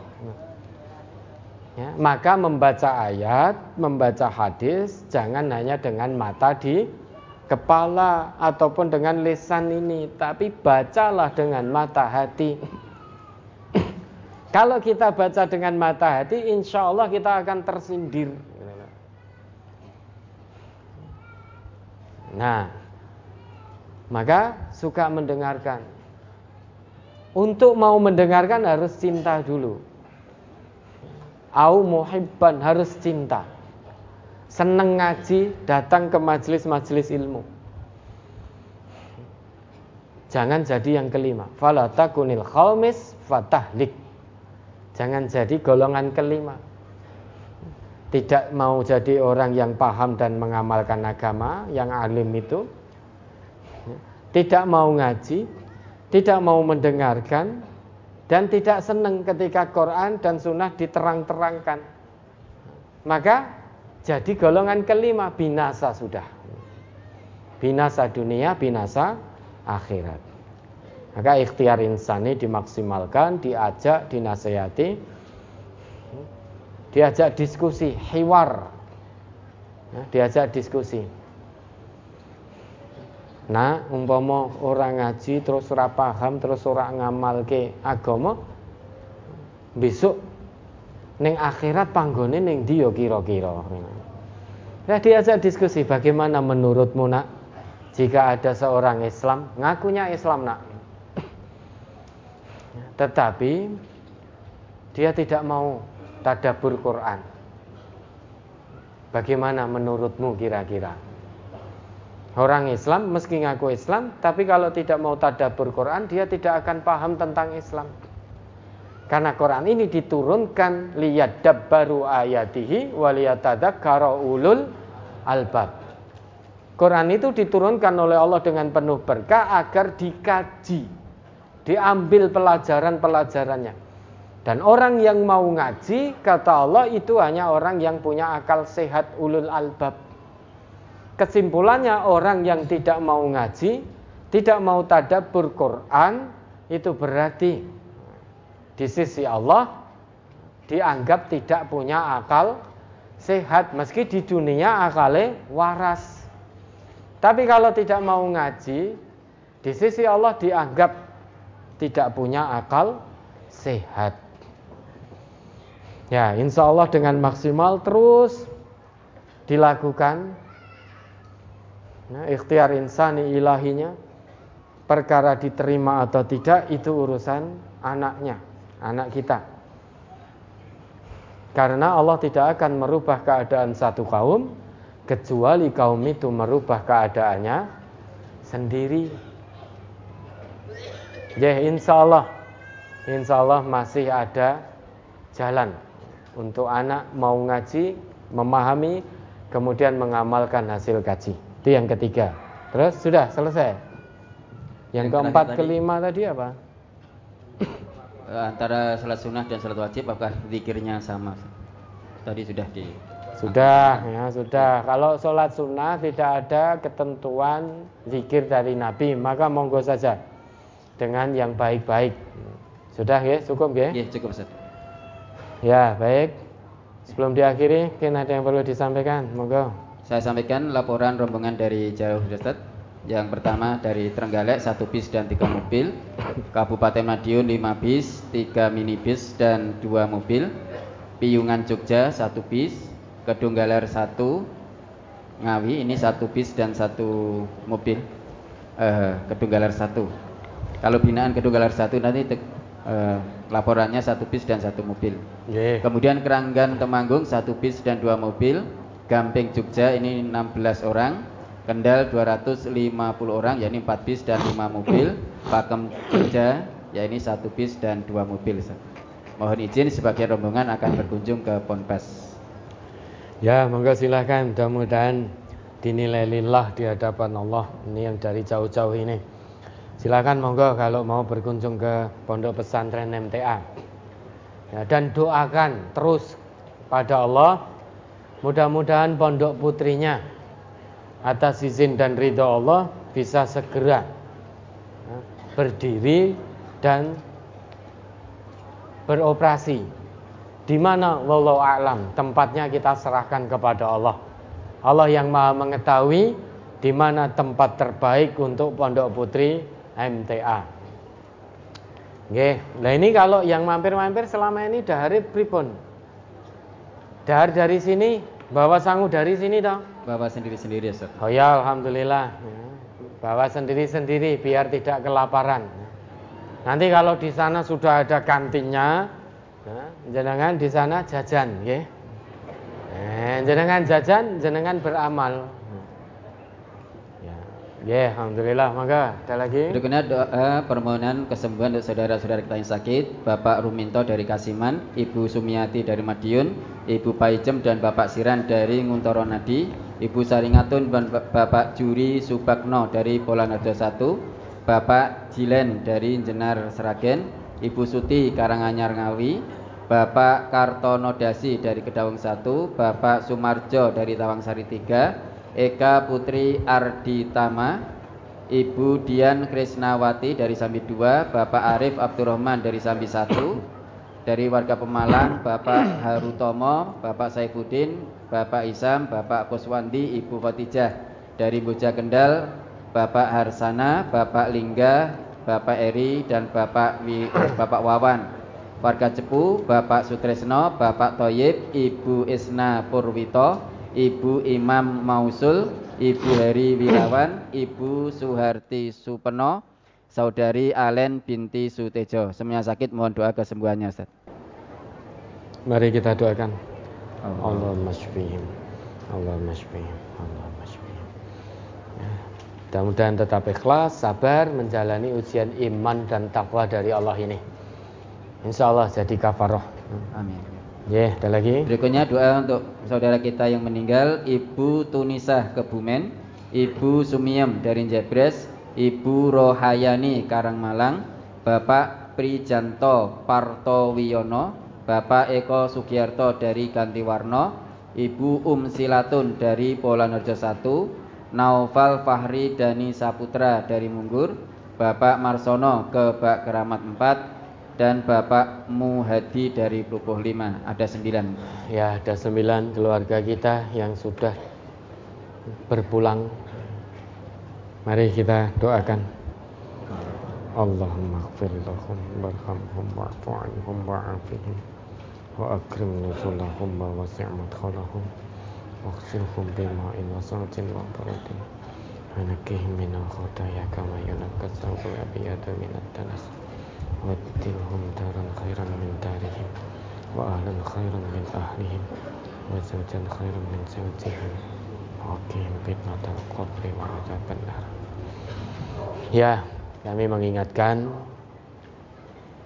satu saat nanti nama kita yang akan tertulis. Satu saat nanti cepat atau lambat namun hari itu akan datang, pasti akan datang nama kita yang akan tertulis, nama kita yang akan dimohonkan doa. Maka persiapkan bekal menghadapi hari itu. Persiapkan bekal sebaik-baiknya dan sebanyak-banyaknya menghadapi hari perjumpaan kita dengan Allah. La tamutunna illa wa antum muslimun. Mudah-mudahan Allah mematikan kita semua dalam keadaan husnul khatimah. Amin. Ya, ada lagi? Berikutnya untuk ini Pak Konpes dan ya. media dakwah. Amin. Ya, sudah? Cukup, Ustaz. Cekap? Ya.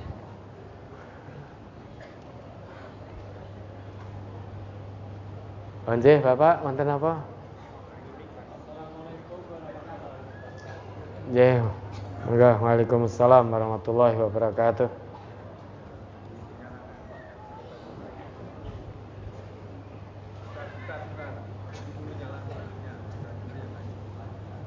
Dinaikkan. Nomor mic 14 mohon dihidupkan. Oh, sudah. Ya. Sudah Bapak, silahkan. Assalamualaikum warahmatullahi wabarakatuh. Waalaikumsalam warahmatullahi wabarakatuh. Nama saya Darmaji, Pak. Di Dari kajian cabang Kabupaten Trenggalek. Saya mohon doanya, doanya Pak Ustadz dan doanya Bapak Ibu jamaah semuanya. Saya mohon diberi kekuatan mengamalkan Al-Quran Sunnah ini masih sendirian Pak. Ya. Pak mohon doanya. Terima kasih. Wassalamualaikum warahmatullahi wabarakatuh. Waalaikumsalam warahmatullahi wabarakatuh. Ya, insya Allah senantiasa kita doakan. Semoga Allah senantiasa memberi kekuatan, kesabaran, ketabahan, dan istiqomah kepada Bapak untuk mengamalkan apa yang menjadi warisan dari Nabi ini, yaitu Quran Sunnah. Dengan demikian, ada jaminan dari Nabi, apa pun resikonya dalam kita mengamalkan Quran Sunnah ini, kalau kita kuat dan istiqomah menjalankannya, lantadillu, tidak akan sesat.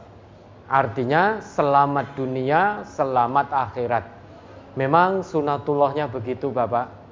Ya, saat kita mengamalkan Al-Quran dan As-Sunnah, bukankah kita sudah diberi pelajaran yang sangat luar biasa?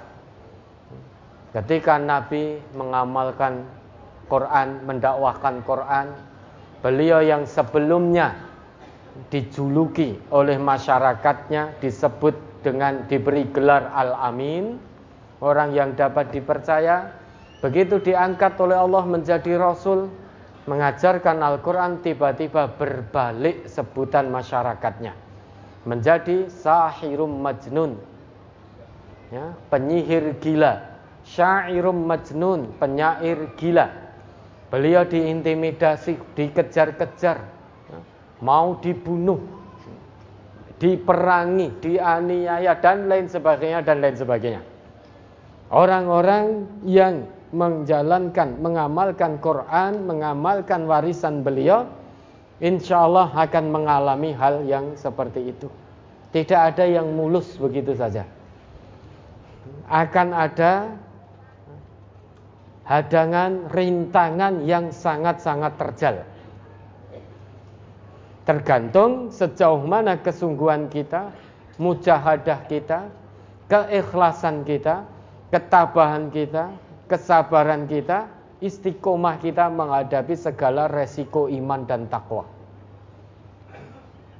Dulu Bapak sebelum kita, orang-orang itu ketika menjaga akidahnya, mengamalkan kebenaran agama yang datangnya dari Allah dan dicontohkan oleh Rasulullah, itu ujiannya berat sekali ada yang dimasukkan ke dalam lubang, dibuatkan lubang, masukkan situ, ditanam, kemudian digeraji kepalanya sampai bawah, sehingga tubuhnya terbelah. Namun demikian, hal itu tidak menyurutkan keimanannya kepada Allah meski harus digeraji hidup-hidup. Ada yang disisir kepalanya dengan sisir dari besi sampai tembus urat-uratnya, dagingnya dan lain sebagainya. Namun itu tidak menyurutkan keimanan dan ketakwaannya kepada Allah. Karena fokusnya sudah mardotillah ridho Allah. Orang itu kalau sudah hidupnya untuk Allah, dia tidak akan takut apa pun. Takutnya hanya kepada Allah. Itu orang kalau sudah hidupnya diserahkan zahiran wa batinan kepada Allah, dia tidak akan takut apa pun. Dia hanya akan takut kepada Allah. Tidak akan takut pada manusia. Fala. Kata Allah begitu. La khaufun alaihim walahum yahzanun. Tidak ada rasa takut terhadap manusia, tidak ada rasa khawatir terhadap manusia, dan tidak pula bersedih hati dengan apa yang sudah ditimpakan manusia kepada dirinya dalam rangka menjaga keimanan dan ketakwaannya kepada Allah. Insya Allah kalau terus istiqomah dilakukan akan ada hasil yang dijanjikan oleh Allah dan sangat menggembirakan. Tidak pernah kita lihat di dunia kenikmatan itu. Tidak pernah kita dengar dengan telinga kita kenikmatan yang Allah janjikan. Kita bayangkan saja tidak bisa. Mala ainun ra'at wala udhunun sami'at wala khatara ala qalbi bashar. Oleh karena itu Bapak dan untuk semuanya la takhafu wa la tahzanu. Jangan takut jangan khawatir jangan bersedih hati dalam rangka menegakkan keimanan dan ketakwaan kita kepada Allah. Dalam rangka meraih ridha Allah, amalkan dengan sungguh-sungguh totalitas zahiran wa batinan. Mujahadah tanpa batas, istiqomah tanpa batas. Mengamalkan apa yang menjadi warisan Rasulullah yaitu Al-Qur'an dan As-Sunnah Sekalipun cacian, magian, fitnahan, intimidasi dan lain sebagainya dan lain sebagainya akan menimpa kita. Itu semua bukan halangan untuk kita mengamalkan Quran dan Sunnah. Ya, mudah-mudahan Allah meridhoi kita. Sudah cukup? Cukup Ustaz. Baik Bapak Ibu, kurang lebihnya kami mohon maaf. Nanti sampaikan salam buat keluarga di rumah masing-masing. Mari diakhiri. Alhamdulillah. alamin. Subhanakallahumma wa bihamdika asyhadu an la ilaha illa anta astaghfiruka wa atubu ilaik. Wassalamualaikum warahmatullahi wabarakatuh.